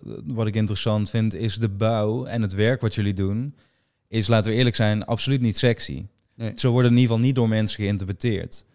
Eh, wat je wel vaak hoort, is dat mensen zeggen... ja, ik heb weer een of ander nieuw techbedrijf ontwikkeld. Nou, dat vinden we allemaal heel spannend. Maar wat ik er wel het vet aan vind... dit, dit gaat zelfs wel een beetje over hbo, mbo en die shit, toch? Van Ja, waar ja, kijken klopt. we naar? Ja, zeker. Van dat je eigenlijk gewoon een heel mooi bedrijf bouwt... rondom een beroep wat er ook al altijd is. Maar we wonen... Alleen het, het- wa- wat mensen vergeten is dat de bouw straks echt gewoon een, een, een, eh, een bedrijf is waarin, waarin je heel veel geld kan verdienen. Ik bedoel, je ziet het nu al gebeuren met loodgieters of met andere, omdat Ja. er zo'n tekort is daaraan aan technisch mensen die iets kunnen met hun handen. Ik zeg, ik zeg, ik zeg juist tegen de jeugd, ga alsjeblieft gewoon de bouw in. Je gaat schrikken wat je kan verdienen tegenwoordig als je, en zeker straks, want we krijgen zometeen de vergrijzing. Er gaan heel veel mensen echt te laat, ja, man, ja. de komende vijf, zes jaar, jongen, gaan er zoveel echt vaklieden de bouw uit. En dan komt echt, blijft heel weinig over. En dan gaat steeds meer vanuit het buitenland mensen moeten komen. Terwijl als ik denk, als de jeugd zich zou concentreren om eh, een vak te leren, zoals een loodgieter of elektricien of een tegelzetter of wat dan ook, dan kun je echt, echt, echt heel goed verdienen. Als je goed je werk doet, heb je echt een flinke boterham eraan. Ik bedoel, en, en, en dat, is, Ja, dat is voor de toekomst is het helemaal niet gek. Natuurlijk gaat nu alles op tech, maar handen, dan moet je straks Ja, even voor zeker, betalen. Ja, maar dat vind ik bij jou ook interessant, juist ook omdat de andere wereld waarin je begeeft is natuurlijk vinden mensen super spannend en flashy. Terwijl ik ook denk als je daar in het echt zou gaan kijken dat dat ook wel meevalt. Want het zijn ook gewoon super lange dagen en keihard werken. ja, zeker, 100 procent. Maar het is altijd zo'n geheime troef, heb ik het idee bij jou. Want heel vaak wordt ook in interviews, oh ja, je hebt ook een onderneming. Ja, ja en uh, mocht ja, klopt, ja, ja, ja. Maar dan denk ik, van, maar het is gewoon een onderneming met, ja, waar 60 mensen en snap je zoveel het opdrachten. is elke en- dag ga ik, zeg maar, sta ik om vijf uur op, ga ik om half zes de deur uit en ik ben om half zes s'avonds thuis. Dat is gewoon mijn werkdag, dag in, dag uit. En in het begin van dat ik, eh, dat mevrouw mij leerde kennen, was het ook nog zaterdag en zondag werken. Ik werkte zeven dagen in de week. En het is pas dat ik mijn kinderen heb gekregen, toen heeft eigenlijk mevrouw geëist van mij van, joh, luister, misschien moet je ook eens Ja, ja. even. En uiteindelijk ben ik gewoon eh, tot zaterdag 12 uur gaan werken. En op een gegeven moment heb ik gedacht van nee man, ik moet gewoon eh, weekend gewoon thuis zijn. En dan is het van maandag tot en met vrijdag van half zes tot half zes. Dus dat is mijn standaard werkweek, is gewoon 12 uur per dag. Ja. En ik vroeg je in het begin naar de prijs die je hebt betaald om al die dingen tegelijk te doen. En je zegt eigenlijk op het duur heeft wel mijn vrouw in de bel getrokken van... hé, hey, allemaal leuk en aardig, maar chill down. Dus je hebt daar wel iets ingeleverd. Ja, ja. Want ik weet, dit is vaak bij mensen die zo positief zijn als jij. Die zeggen, nee, nee man, energie en lekker, lekker. Ja, ja. Maar er, er zit altijd een... Ja, ja Toch? zeker. Kijk, ik, was Een- gewoon, ik ben gewoon een workaholic en ik hou van werken. Mm. Ik, bedoel, ik ben er niet vies van en ik wil gewoon altijd met hard werken. Wil je gewoon iets bereiken en geld verdienen. En ik wil gewoon, ik kan niet stilzitten thuis. Dat, ik ben gewoon niet een thuiszitter, zeg maar in die zin. Ik wil gewoon dingen doen. Ehm, alleen ja, ik snapte wel op een gegeven moment dat mevrouw zei van, joh, luister, ja, eh, als we met z'n tweeën zijn, vind ik prima dat je gewoon werkt en prima, we doen genoeg leuke dingen. Ja, Maar nu hebben we wel twee kids. En eh, ik vind het wel fijner als je gewoon dan toch in het weekend dan op zijn minst thuis bent. En dan merk je gewoon voor mezelf, moest ik het echt afbouwen van oké, eh, ja, ik snap het wel, maar ja, ik moet toch werken, ik moet toch geld verdienen. ja. En dan merk je gewoon, op een gegeven moment ging het van, van zaterdag tot 12 uur dan werken, dan een halve dag, een zondag vrij. En op een gegeven moment is het toch ook die zaterdag inleveren van ja. en achteraf dacht ik van ja, ik ben eigenlijk gek geweest. Ik had altijd gewoon die weekenden vrij moeten nemen, want dat is gewoon prima zo, weet je wel. Maar dat moet je gewoon op een gegeven Ja. moment ook leren. Dat is het gewoon. Wordt het er ook beter van zelfs soms? Want net zelfs met trainen, Ja, toch? ja, zeker, soms als je ook nooit rust neemt, dan wordt, dan wordt het 100%. allemaal... Maar het was eigenlijk dat, dat, zoals ik zei, dat zeven dagen per week zat er bij mij in, gewoon in mijn systeem. En het moest er op een gegeven moment over eh, uit. En het is, eh, kijk, je hebt, je hard werken is goed, maar het is ook belangrijk om slim te werken. En eh, ik was ook vaak heel hard aan het werken of, en soms minder slim. En nu werk ik hard, maar Ja. wel iets slimmer nog. Ja, en precies. dat is ja. gewoon ook de ervaring die je hebt en die je meemaakt. Want ja, ik ben gewoon, zoals ik zei, de bouw ben ik ook ingegaan vanaf 2003. Dat is alweer 20 jaar geleden. Dus in die 20 jaar Ja, leer je ook een hoop. En, eh, hoe je dingen beter en slimmer kan doen. Ja. Ja, en ik hoop dat mensen dat echt hieruit meenemen. Want ik heb bijvoorbeeld je auto zien staan hiervoor en ik weet dat je dat nooit post. Nee. Maar ik weet wel dat als je daarin voorbij rijdt bij een groep jongeren, dat ze denken, dat wil ik ook. Ja. Maar ik hoop, en daarom benoemen we verder ook niet wat het is, of zo, maar dat Nee. ze dit onthouden, die 20 jaar. En dat als ze die cover zien, dat ze onthouden 25 jaar. Van Ja, vij- ja. 25 jaar, de meeste mensen die dit gaan checken, bestaan nog niet. Dus Ja, 25 maar jaar, dat, snap is, je? dat is wat je nu noemt, vind ik ook echt ontzettend belangrijk. En daarom zeg ik ook, het is vooral belangrijk om humble te zijn. Kijk, ik heb de dingen die ik doe, doe ik voor mezelf. Alles wat ik doe, doe ik voor mezelf. Ik ben ook niet iemand die op de sportschool loopt en een singletje traint. Ik train altijd met mijn trui. Ik, Ja, ja. ik doe het echt, alles wat ik doe, doe ik ter eerste voor mezelf. En dat is wat ik probeer de hele tijd te zeggen ook. Alles wat je wil, ga eerst gaan. Alles wat je doet, je moet van jezelf houden. Je moet jezelf op één zetten. Je moet aan jezelf denken. En ook gewoon zo'n auto. Ik doe het gewoon omdat ik het fijn vind om die auto te hebben. Niet omdat ik denk van oké, want anders dan zou ik inderdaad posten en zeggen van kijk mij eens even rijden. Haha jongens, Ja, gas ja. geven, wheelies maken, weet ik veel allemaal. Maar ik, ik wil dat niet. Ik had laatst toevallig ook iemand van de Telegraaf of wat dan ook, kwam ik tegen bij het tankstation. Zijn die mag ik een foto bij jou maken? Van nee man, dat wil ik niet. Dat is Ja. het laatste wat ik wil laten zien. Ik bedoel, ik wil gewoon dat mensen mij meer naar mij kijken. Inderdaad, motiveren mensen van jongen, eh, trainen of hard werken of iets bereiken of ondernemen. Dat hele materialisme, dat is dan voor mij, hoeven mensen niet te weten. Dat is gewoon voor mezelf. Ja, man, dat Ja. eh 100%. Ja. En als je gaat kijken, want daar ben ik ook heel erg benieuwd naar. Ehm, ik ben zelf ongelovig. Ook heel lang niks me in verdiept. ehm, niet mee bezig geweest. Laatste jaren wel weer. Ook uit een interesse gewoon. Ik ben wel heel erg geïnteresseerd in mensen en waarom Ja, ze doen wat ze doen. Dus dan kom je ook bij geloof. En ik lees bijvoorbeeld dingen over jou dat je bijvoorbeeld zegt van... hé, die, die vijf keer bidden per dag... Ja, dat probeer ik zo goed als het kan. Daar hou ik me aan vast en dat probeer ik vol te houden. Ja. Ik zei in het begin al, jij bent iemand die doet heel veel dingen tegelijkertijd. Ik denk dat je ook echt een heel goed voorbeeld bent voor heel veel mensen, voor de jeugd. Van gewoon hoe een, in mijn beleving, hoe een goed persoon zich gedraagt, zeg maar, en hoe die is. ja. Welke en in hoeverre speelt het geloof daarin voor jou een rol? En hoe verre heeft het je ook al vanaf kleins af aan misschien de, ja, de richtlijnen gegeven om dit te kunnen doen? Nou ja, goed, ik, ik ben sowieso opgegroeid met, met, eh, met eh, islamitisch geloof. Ja, Ik bedoel, vanaf jongs af aan, ook toen ik in Tunesië woonde, ja, hadden wij een moskee om de hoek.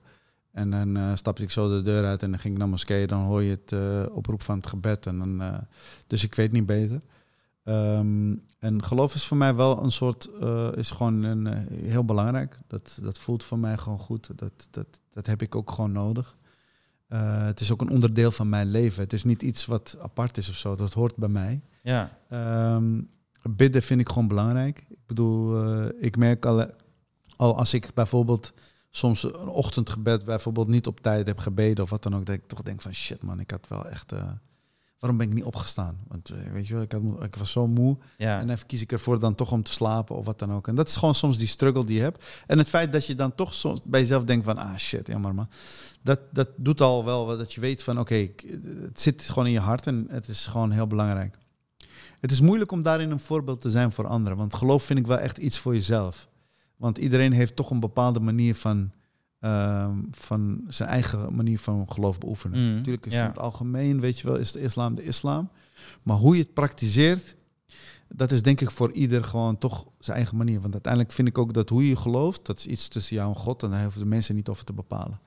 Je kan mensen advies geven over iets.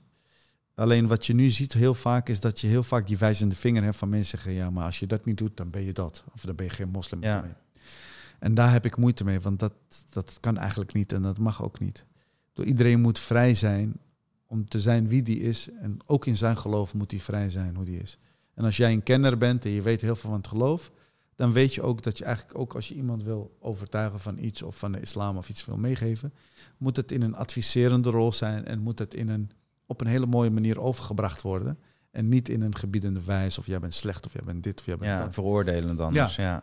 Je kan iemand een tip geven. Je kan iemand aangeven, zo zie ik het en zo is het. En dan is het aan die persoon om ermee te doen wat hij wil. Want dat is het. Het is overbrengen van een boodschap. Ja. En niet iemand verplichten om je boodschap aan te nemen. En daar gaat het eigenlijk over het algemeen mis. En ik ben iemand die, ja, in die zin, ehm, ja, bidden is voor mij van essentieel belang. Het is ook een ritme. Hè? ik bedoel, het geloof, de islam is, het is ook net als in het. Ik bedoel, we hebben ook een grondwet nodig om ons aan de regels te Ja, houden. ja. En dat is in feite het geloof ook. Het geloof geeft je eigenlijk bepaalde regels die je moet volgen. En als, ja, nou ja, als je bepaalde regels niet volgt, ja, het is zo, dan krijg je minpunten. ja. Dat is uiteindelijk aan jou en God om dat, eh, hoe dat eh, ingevuld Maar wordt. dat is ook de reden dat ik het steeds interessanter ben gaan vinden. Omdat ik vroeger vaak gewoon zei van ja, ik, ik begrijp het gewoon niet zo goed. Maar dat was nogmaals toen ik klein was, Ja, ja, ja, jong, ja. ehm, et cetera. Gaan we nu eh, verder niet over hebben. Waarom ik het interessant vind inderdaad, stel in het verkeer heb je geen regels. Wat wordt het dan? Ja, Chaos. Stel jongeren nu, je hebt niks om je aan vast te houden. Je kijkt overal, maar je snapt, er komt zoveel op je binnen, maar je hebt niks van houvast. Wat wordt het dan? Chaos. En nu zeg ik niet ineens dat iedereen gelovig moet worden, maar stel Nee. dat je vijf keer bidden per dag gelijk stelt aan, ik noem wat vijf keer een moment voor jezelf, meditatie en ja, je ja. weet ik veel wat.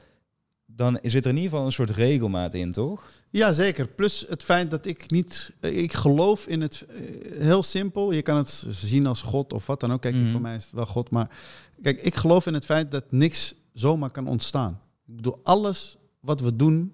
Ik bedoel, je kan niet zeggen, een, eh, een beker komt zo uit de grond en is een beker. Ja. Ik bedoel, als je het gaat terug herleiden naar iets...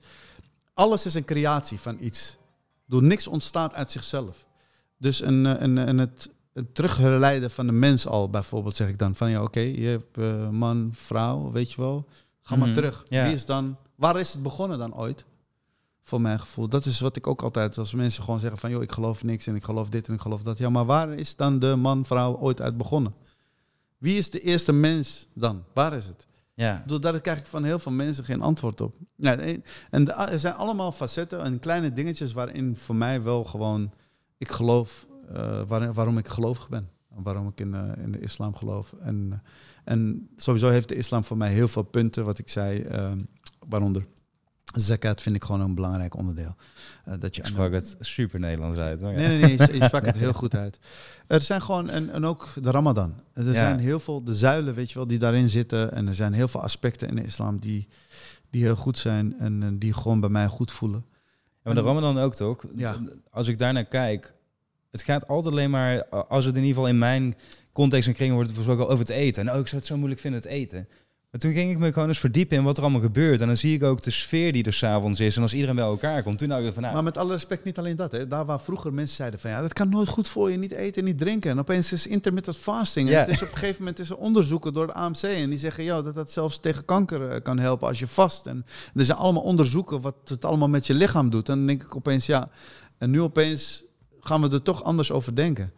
Terwijl er is al tig jaar geleden is er dus toch iemand die heeft gezegd vasten is heel goed Ja, voor je en gezond voor je. En wat je net zegt, het is de, het is de samenhorigheid. Het is gewoon het bij elkaar zijn. Het is toch denken aan, aan de minder bedeelden en het bewustzijn van oké, als ik niet eet en drink, van oké, wat is de waarde van voedsel? Wat is de waarde van drinken? Want dat vergeten we.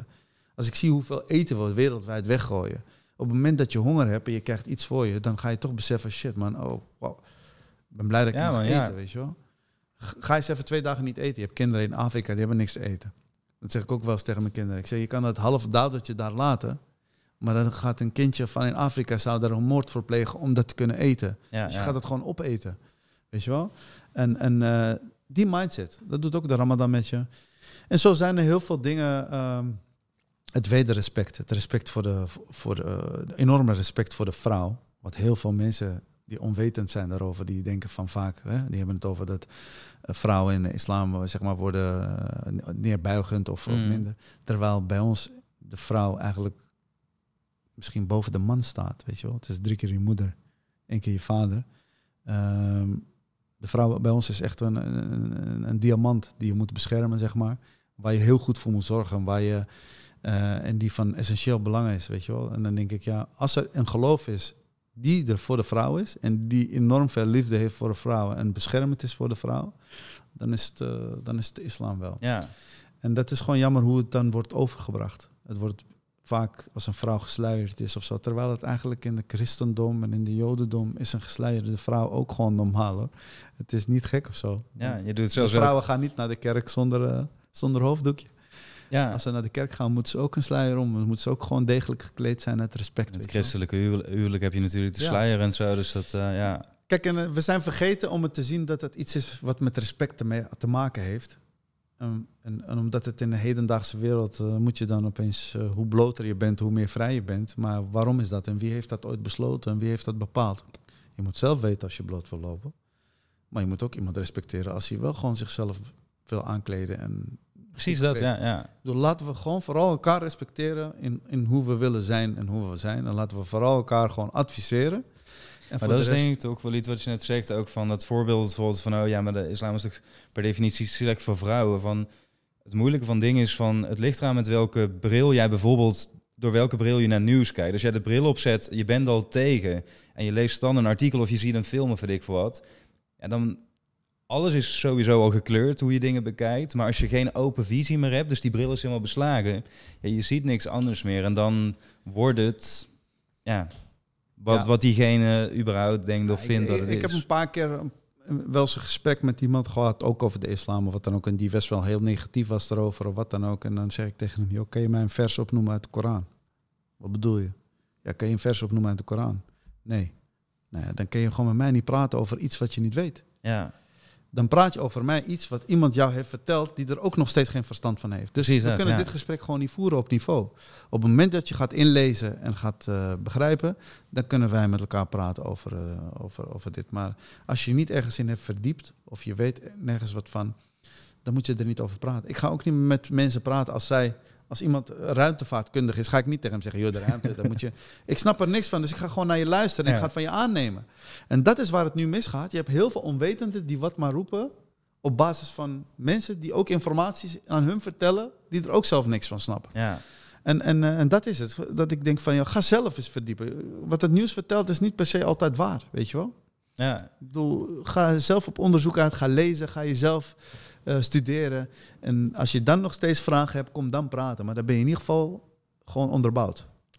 Zeker man. En ik denk dus ook juist, en dat is de reden dat ik het vraag. Niet om een soort van, oh laten we het even het geloof de discussie stellen. Maar meer omdat ik denk dus dat er voor iedereen heel veel punten in zitten. Die het leven van zichzelf, maar ook voor anderen beter maken. Waar ze iets aan kunnen hebben. Dus hetzelfde wat ik zei bijvoorbeeld als ik naar de Ramadan kijk. Ik zal er op een hele andere manier dan jij naar kijken. Maar ik zie heel veel mooie dingen. Dat ik, ik heb mezelf zoals eh, de laatste tijd is dat vaker. Dat ik denk van, oh wauw, ik wil dit denk ik gewoon ook een keer gaan doen en beleven. Om te kijken van wat, wat is het en wat houdt het in. Ja, zeker. Uh, vanuit een open vizier nogmaals. Zeker, gewoon van dat ik denk van, hé, volgens mij zit daar heel maar veel... Ik zie ook heel veel gebeuren nu. Het is heel tof om te zien dat echt vrienden van mij, die eigenlijk helemaal niet gelovig zijn. Ik heb een heel goede vriend van mij, een Surinaamse uh, jongen. Die doet al drie jaar mee, maar dan één week in de maand. Ja. En die gaat dan volgende week beginnen. Uh, mijn trainer, zeg maar, Sjoer, die gaat één dag nu mee vast. Hij zegt, ik wil het ook proberen, weet je wel. En dan komt hij bij mij thuis, bij mijn ouders en dan gaan we samen eten. Dus zo heb je steeds meer mensen die daar toch gewoon een soort gevoel bij krijgen. Ze zien gewoon wat het doet met mensen, wat het, wat het inhoudt. Dus het is, het is prima. Uh, ja. ik denk als je er open voor staat, is het gewoon anders. En at the end, zeker in deze huidige tijd, waarin we wat, wat we meemaken, dan gaat het vooral ook om gewoon respect bedoel, respecteer een ander, ongeacht wat hij ook is. En laten we vooral niet elkaar dwingen om dingen gewoon te moeten aannemen of te accepteren of wat dan ook. Want dat is wel nu het wereld waarin we leven. Van joh, dit zijn wij, je moet mij accepteren, je moet dit, je moet dat. Joh, we moeten helemaal niks. Gewoon, je, wees wie je bent en respecteer elkaar voor wie je bent en klaar. Weet je wel? Dan is dat, denk ik, dat we een hoop problemen al oplossen. Zeker man. Dus, uh, Waar kijk je nu naar als je kijkt wat je allemaal hebt gedaan? Want je bent eigenlijk nog relatief super jong. Als je kijkt naar ook al, eh, al die 20 jaar die je hebt geïnvesteerd. Maar ik zag laatst een oproep samen met Nasreddin dat jullie ook bezig zijn met een nieuwe serie. Ja.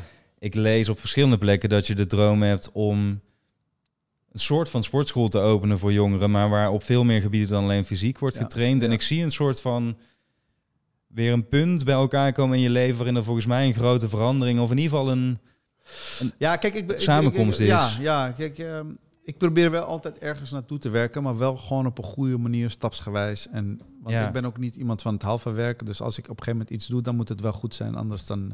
Dus ik ben wel aan het bouwen naar iets, ja. En, en dat is iets wat ik uiteindelijk, kijk, maar ik hou van, zoals ik zei, sport en health en zo, dat heeft me altijd getriggerd vanaf jongs af aan. En, uh, en wat ik zie nu met de jongeren, dat trekt mij ook. Dus ik wil graag iets daarvoor doen. En, en, en uh, kijk, zo'n jongere, zo'n programma wat we nu gaan doen met Nasreddin, kan ik helaas niet te veel vertellen. Maar dat is ook gewoon vanwege ook dat het ons heeft getriggerd, wat we merken hè, met de jeugd en hun. Uh, En hoe het ermee gaat en hun weerbaarheid en alles. En dit wordt gewoon een programma waarin ja, je fysiek en mentaal uitgedaagd gaat worden. En, dan, eh, en dat het, om te kijken van, joh, wat kunnen we hiermee? Ja. En, ehm, en ik hoop later in de toekomst inderdaad dat iets van een sportschool te kunnen openen waarin de focus ook vooral ligt, niet alleen op trainen en op health, maar dat ook vooral mentaal mensen trainen om gewoon sterker te worden mentaal. En, en vooral gewoon die zelfverzekerheid van zichzelf en, en zelf, ook in ieder geval jezelf respecteren zoals je bent. En niet beïnvloed worden door alle materialisme en alle uiterlijkheden van de huidige wereld. ja. Kim Kardashians en al dat soort bullshit. Ehm, dus dat, dat, dat is mijn droom om daar iets mee te doen. Op een gegeven moment later, hoop ik. En denk ook dat dit een goed moment is door de stem en de positie die je hebt gekregen? Bijvoorbeeld door Mokka Mafia, dat je ook de, de spreekbuis nu, of hoe je het wilt noemen, hebt naar die... Ja, jongeren goed. Ik, ja, het, is, het, begin, het is daar begonnen. En ik ben nu, hoop ik dat ik op een gegeven moment... Het wordt steeds beter, mijn positie, zeg maar. En ik hoop dat ik het op een goede manier kan doorzetten. Dat je op een gegeven moment ook zo ver bent dat je het inderdaad heel goed kan inzetten. Ik ben daar nog niet. Maar Ja. ik ben wel heel hard aan het werk om dat op een gegeven moment te kunnen bereiken. Zodat ik daar iets voor kan terugdoen. Want Wat is er nog voor nodig, denk je? Wat ontbreekt er dan nog voor je gevoel? Nou ja, gewoon eh, iets meer, eh, nog iets meer gewoon betere positie. Gewoon iets meer bekendheid, iets meer eh, kracht. Weet je wel, dat je gewoon weet van oké, nu kan ik echt een stempel drukken. Want uiteindelijk, ik heb ook kids van negen. En ik maak me ook daar druk over. En ik zie wat er gebeurt om me heen en, en de leven en zoals het is. En ik wil gewoon, eh, ik wil daar iets voor doen. Weet je wel, dat ik voel me verplicht om als ouder gewoon op een gegeven moment te zorgen dat, dat onze kinderen wel gewoon eh, niet in. Het is, er is op dit moment ook veel drugs en veel. Ik maak me daar best wel zorgen over. ja. Eh, ik, als ik zie hoe soms in de zomer de jeugd, weet je wel, met, met, met die vapers en al dat soort dingen, dan denk ik, ja, waar zijn ook de ouders? Waar is het allemaal? Wat, wat is er allemaal aan de hand? Weet je wel? Dus, eh, dus ja, ik wil daar gewoon iets mee doen, man. Ik, eh, en ik mis gewoon, wat ik vooral ook mis, is de normen en waarden, man. Ik vind dat we gewoon de normen en waarden aan het kwijtraken zijn. ja. Alles moet maar vrij zijn, alles mag, alles is oké. We mogen alles doen en het is allemaal zwevend. En, eh, en ik denk, pff, het- het respect is weg, weet je wel. Daar waar vroeger ik als een oudere man langsliep, weet je wel, en eh, we waren aan het kletsen en hij zei, hey jongens, even gedraag je. Ik zei, sorry meneer. Is het nu van, wat, eh, wat, wat is er met jou? Wat praat je tegen mij, weet je wel? En Ja. dat stukje denk ik van, dat mis ik. En dat het zou mooi zijn als die een beetje terugkomt. ja, man. Dat, Weet je eh, wel, dat... eh, dat Er was laatst iemand die zei ook van ja, we zijn de hele tijd met onze telefoon met de hele wereld bezig, Ja. ons aan het vergelijken, maar we kennen onze buurman niet. Dat ze eigenlijk zeggen van je eigen gemeenschap ken je al bijna niet Maar meer. hoe vaak hoor je nu, kind van 14 heeft iemand neergestoken, een kind van 15 heeft dat gedaan, een kind van dit scholen, weet ik veel. Ik bedoel, dat was vroeger bij ons echt niet zo. Echt niet. Dus er is echt wel wezenlijk een probleem. En, en de ouders die er vroeger waren, is nu ook niet. Ik bedoel, tuurlijk door inflaties en door moeilijkheden moeten ouders, maar je hebt ook heel veel ouders die gescheiden zijn. Ik bedoel, de band, vroeger was je gewoon ook gewoon, hè, de huwelijk was iets wat ja, ik bedoel, ja. je wist, je gaat trouwen. De streef is om hiermee tot de dood, ons scheidt. Ik bedoel, dat is echt ver te zoeken, maar nu met alle respect. ja. Dus zodra we maar een beetje problemen hebben, joh, we gaan van elkaar af van voor jou duizend anderen. Dus je hebt ook heel veel alleenouders. Je hebt heel veel... Ja, Het- en jij hebt ook wel een keer iets moois hierover gezegd. Want het gaat eigenlijk, hebben we het heel over dat korttermijn, dat vluchtige versus wat kan langetermijn je opleveren. Ja, En toen zei je volgens mij ook van met een relatie van ja, ik kan wel naar iemand anders gaan, maar na een jaar is het toch weer dezelfde situatie, toch? En loop je. In de basis Ja. altijd. In de basis is het altijd. Want het is uiteindelijk hard werken. Ik bedoel, het is, je begint aan iets en je gaat het bouwen. Als je een bedrijf begint van nul, wil je dat dat groeit, ga je ook, heb je jaren voor nodig om het iets te worden. Een huwelijk is niks anders dan dat. Je begint met iemand en je gaat eraan bouwen om het beter te worden. Want als je het laat verslonsen, dan gaat het gewoon naar de kloot. Ja. Maar het is bouwen, bouwen, bouwen. Je krijgt kinderen, er komen weer bouwsteentjes bij. Je gaat steeds weer verder. En hoe lang je bij elkaar bent. Kijk, en nu als je jong bent, denk je makkelijker misschien. Oh, pff, ik zie er goed uit, dit, dat. Ik kan nog een vrouw krijgen van 25. Maar ja, daar moet je niet aan denken. Je moet denken, als je straks 65 bent en je zit in je rolstoel. Dan ben je blij, is- ben je blij dat je v- vrouwtje bij je hebt die al 45 bij je is. Die je wil verschonen, die je wil duwen, die nog steeds je handje vasthoudt. En dat je niet alleen staat voor de televisie, want je bent niet meer die knappe man. Je bent niet meer die sterke man. Ja, ja, En je zit je daar in je eentje zielig te zijn. En dat is wat je moet bewust moet zijn. Dat van voor later, niet nu. En da- daar gaat het at the end om. En het is altijd de beste basis voor kids, man. Ik vind, een man, eh, een gehuwd stel die kinderen hebben. Uiteindelijk is het toch heel belangrijk voor de kids dat hun, hun ouders hebben. Zodra er eentje wegvalt, merk je toch in de grootste gevallen Ja, dat zeker, dat een ja. probleem met zich meebrengt. Hoe dan ook, het doet iets met kinderen, man. En ik vind als je die verantwoordelijkheid hebt genomen om ooit te besluiten om tegen die vrouw te zeggen waarvan je houdt van we gaan kinderen nemen, ja, dan, dan zijn hun wel op één, man. Ja. Dan gaat het niet meer om mijn gevoel. Kijk, als ze straks 25 zijn en kunnen we op hun benen staan, dan kan ik er nog eens over nadenken om te zeggen, nou, nu is het klaar. Mijn kinderen verandert niks van, ze hebben het goed. Wij kunnen niet meer samen. Ik ga weg. Dat is het moment. Maar niet als ze 6, 7, 8, 9 zijn, 10. Nee, man. Ja. Dan moet je die drol slikken en gewoon doorgaan met je leven. Klaar. Ja, zo zie ik het. Dat is mijn mening. Ja, man. ja, nee, maar dat. eh, Ja. Ja. En dat zeg je heel sterk. Dat is, en, en ik zie ook en ik voel ook aan je. En dat vind ik, ik hoop altijd dat mensen dat, als ze dit nu later terugluisteren of kijken, ook zien en voelen. Want er is al, alles is energie toch of zo. Ja, ja, zeker. En de intentie waarmee iemand dingen uitspreekt of dingen doet dus, Ja. kun je voelen. Van doe je iets een beetje Ja. halfwezen of sta je daar? En dat zul je met acteren natuurlijk ook hebben. En soms zet je dat ook in of niet. Maar ik vind dat altijd heel interessant dat ik hoop dat mensen dat... En ik denk, ik weet het zeker in dit gesprek hoor, maar dat ze voelen van oké, dit is de manier dus waar je er, waarop je erin moet staan om het ook vol te houden. En om die, die tegenslagen, die uitdagingen allemaal aan te kunnen en vervolgens een beter en gelukkiger mens van te worden. ja, zeker. Want iedereen die vraagt zich af, ja, wie ben ik en wanneer heb ik het? Weet je, alsof er een soort iets buiten jezelf is, wat je straks gaat krijgen Ja. en waar je iets mee kan. Ja, maar dan moet je wel zelf aan werken om op een gegeven moment op een punt te komen waarbij je in ieder geval weet van oké, ik, ik weet nu heel goed wie ik ben, zeg maar, en wat ik wil en waar ik naartoe wil. Maar dat is niet 1, 2, 3, weet je wel. Dat is niet op één Nee, dag. precies, Daar ja. heb je jaren voor nodig om dat... Maar dat kneden. vind, dat vind ik ook het vette met fitness en zo'n lichaam. Je kunt het niet kopen. Nee. Tegenwoordig wel, hadden het er straks over, zijn er wel wat dingen, maar je kunt niet... Een fit lichaam, ook al ben je miljonair, je kunt het niet zomaar kopen. Dus iedereen die dat doet en ook het gevoel wat je daardoor met je meebrengt, is altijd hard werk. En gedurende dat harde werk leer je zoveel over jezelf, heb je vaak teleurstelling. Eh, We hadden het er ook nog over in het begin. Ik heb zo vaak gehad, dan zat je wel lekker in je gymflow, vier maanden lang. Poem, ineens weer een maand weg. Nou, lichaam weer ingezakt. Ben je weer even teleurgesteld. Maar Ja. het gaat erom, pak je hem weer op. Met ondernemers is dat hetzelfde natuurlijk. In een periode gaat het goed, dan is het even shit, gebeurde iets. Ja, Ja, maar dat wil niet zeggen... en- Ja, dat is het vooral. Het is vooral niet, niet in een hoekje gaan zitten en allerlei andere dingen verzinnen waardoor het aan heeft gelegen. Nee, het ligt aan jezelf. Opstaan, gewoon herpakken en doorgaan. Want dat is tegenslag. Tegenslag is om gewoon te zorgen van oké, shit, het is fucked up. Maar hoe ga ik het oplossen en door? ja. Maar als je erbij gaat zitten, oh, ik, ben, ik heb zo erg, het is misgegaan met mijn werk. Ja, ik weet niet meer, ik trek het mijn kaart niet meer vol. Ja, kan jezelf aanpraten. Eh, ik heb geen tijd voor die bullshit, man. Ik, eh, je moet gewoon door. Bedoel, dat is, het, het leven is ook te kort om, om erbij te zitten, weet je wel. Het, het haalt je in het leven. Dus je moet gewoon eh, vooral je focus zetten en gewoon doorgaan. Ja, man. Wat me mooi lijkt om te doen ter afsluiting. We zeiden toen straks van nee, inspiratie is een begin van iets, maar daarna moet je een actie ondernemen. Ja. Ik denk als je tot hier hebt gekeken of geluisterd, dan ben je sowieso geïnspireerd geraakt. Dat kan niet anders. Maar dan is het nu tijd voor actie. En omdat we het ook over het geloof hebben gehad, en ik weet dat er bepaalde verses zijn toch die jou heel erg ook zelf inspireren of Ja. een leidraad geven, zou ik je willen vragen, maar ik verzin dit nu in het moment, dus als je het niet wilt, eh, moet je gewoon nee zeggen. Mag je gewoon nee zeggen. Zou jij één vers willen noemen die jou heel erg richting geeft of een belangrijke positie heeft in jouw leven? En dan is het aan de kijker of luisteraar zelf om uit te zoeken wat het betekent of waar het voor staat. Ja.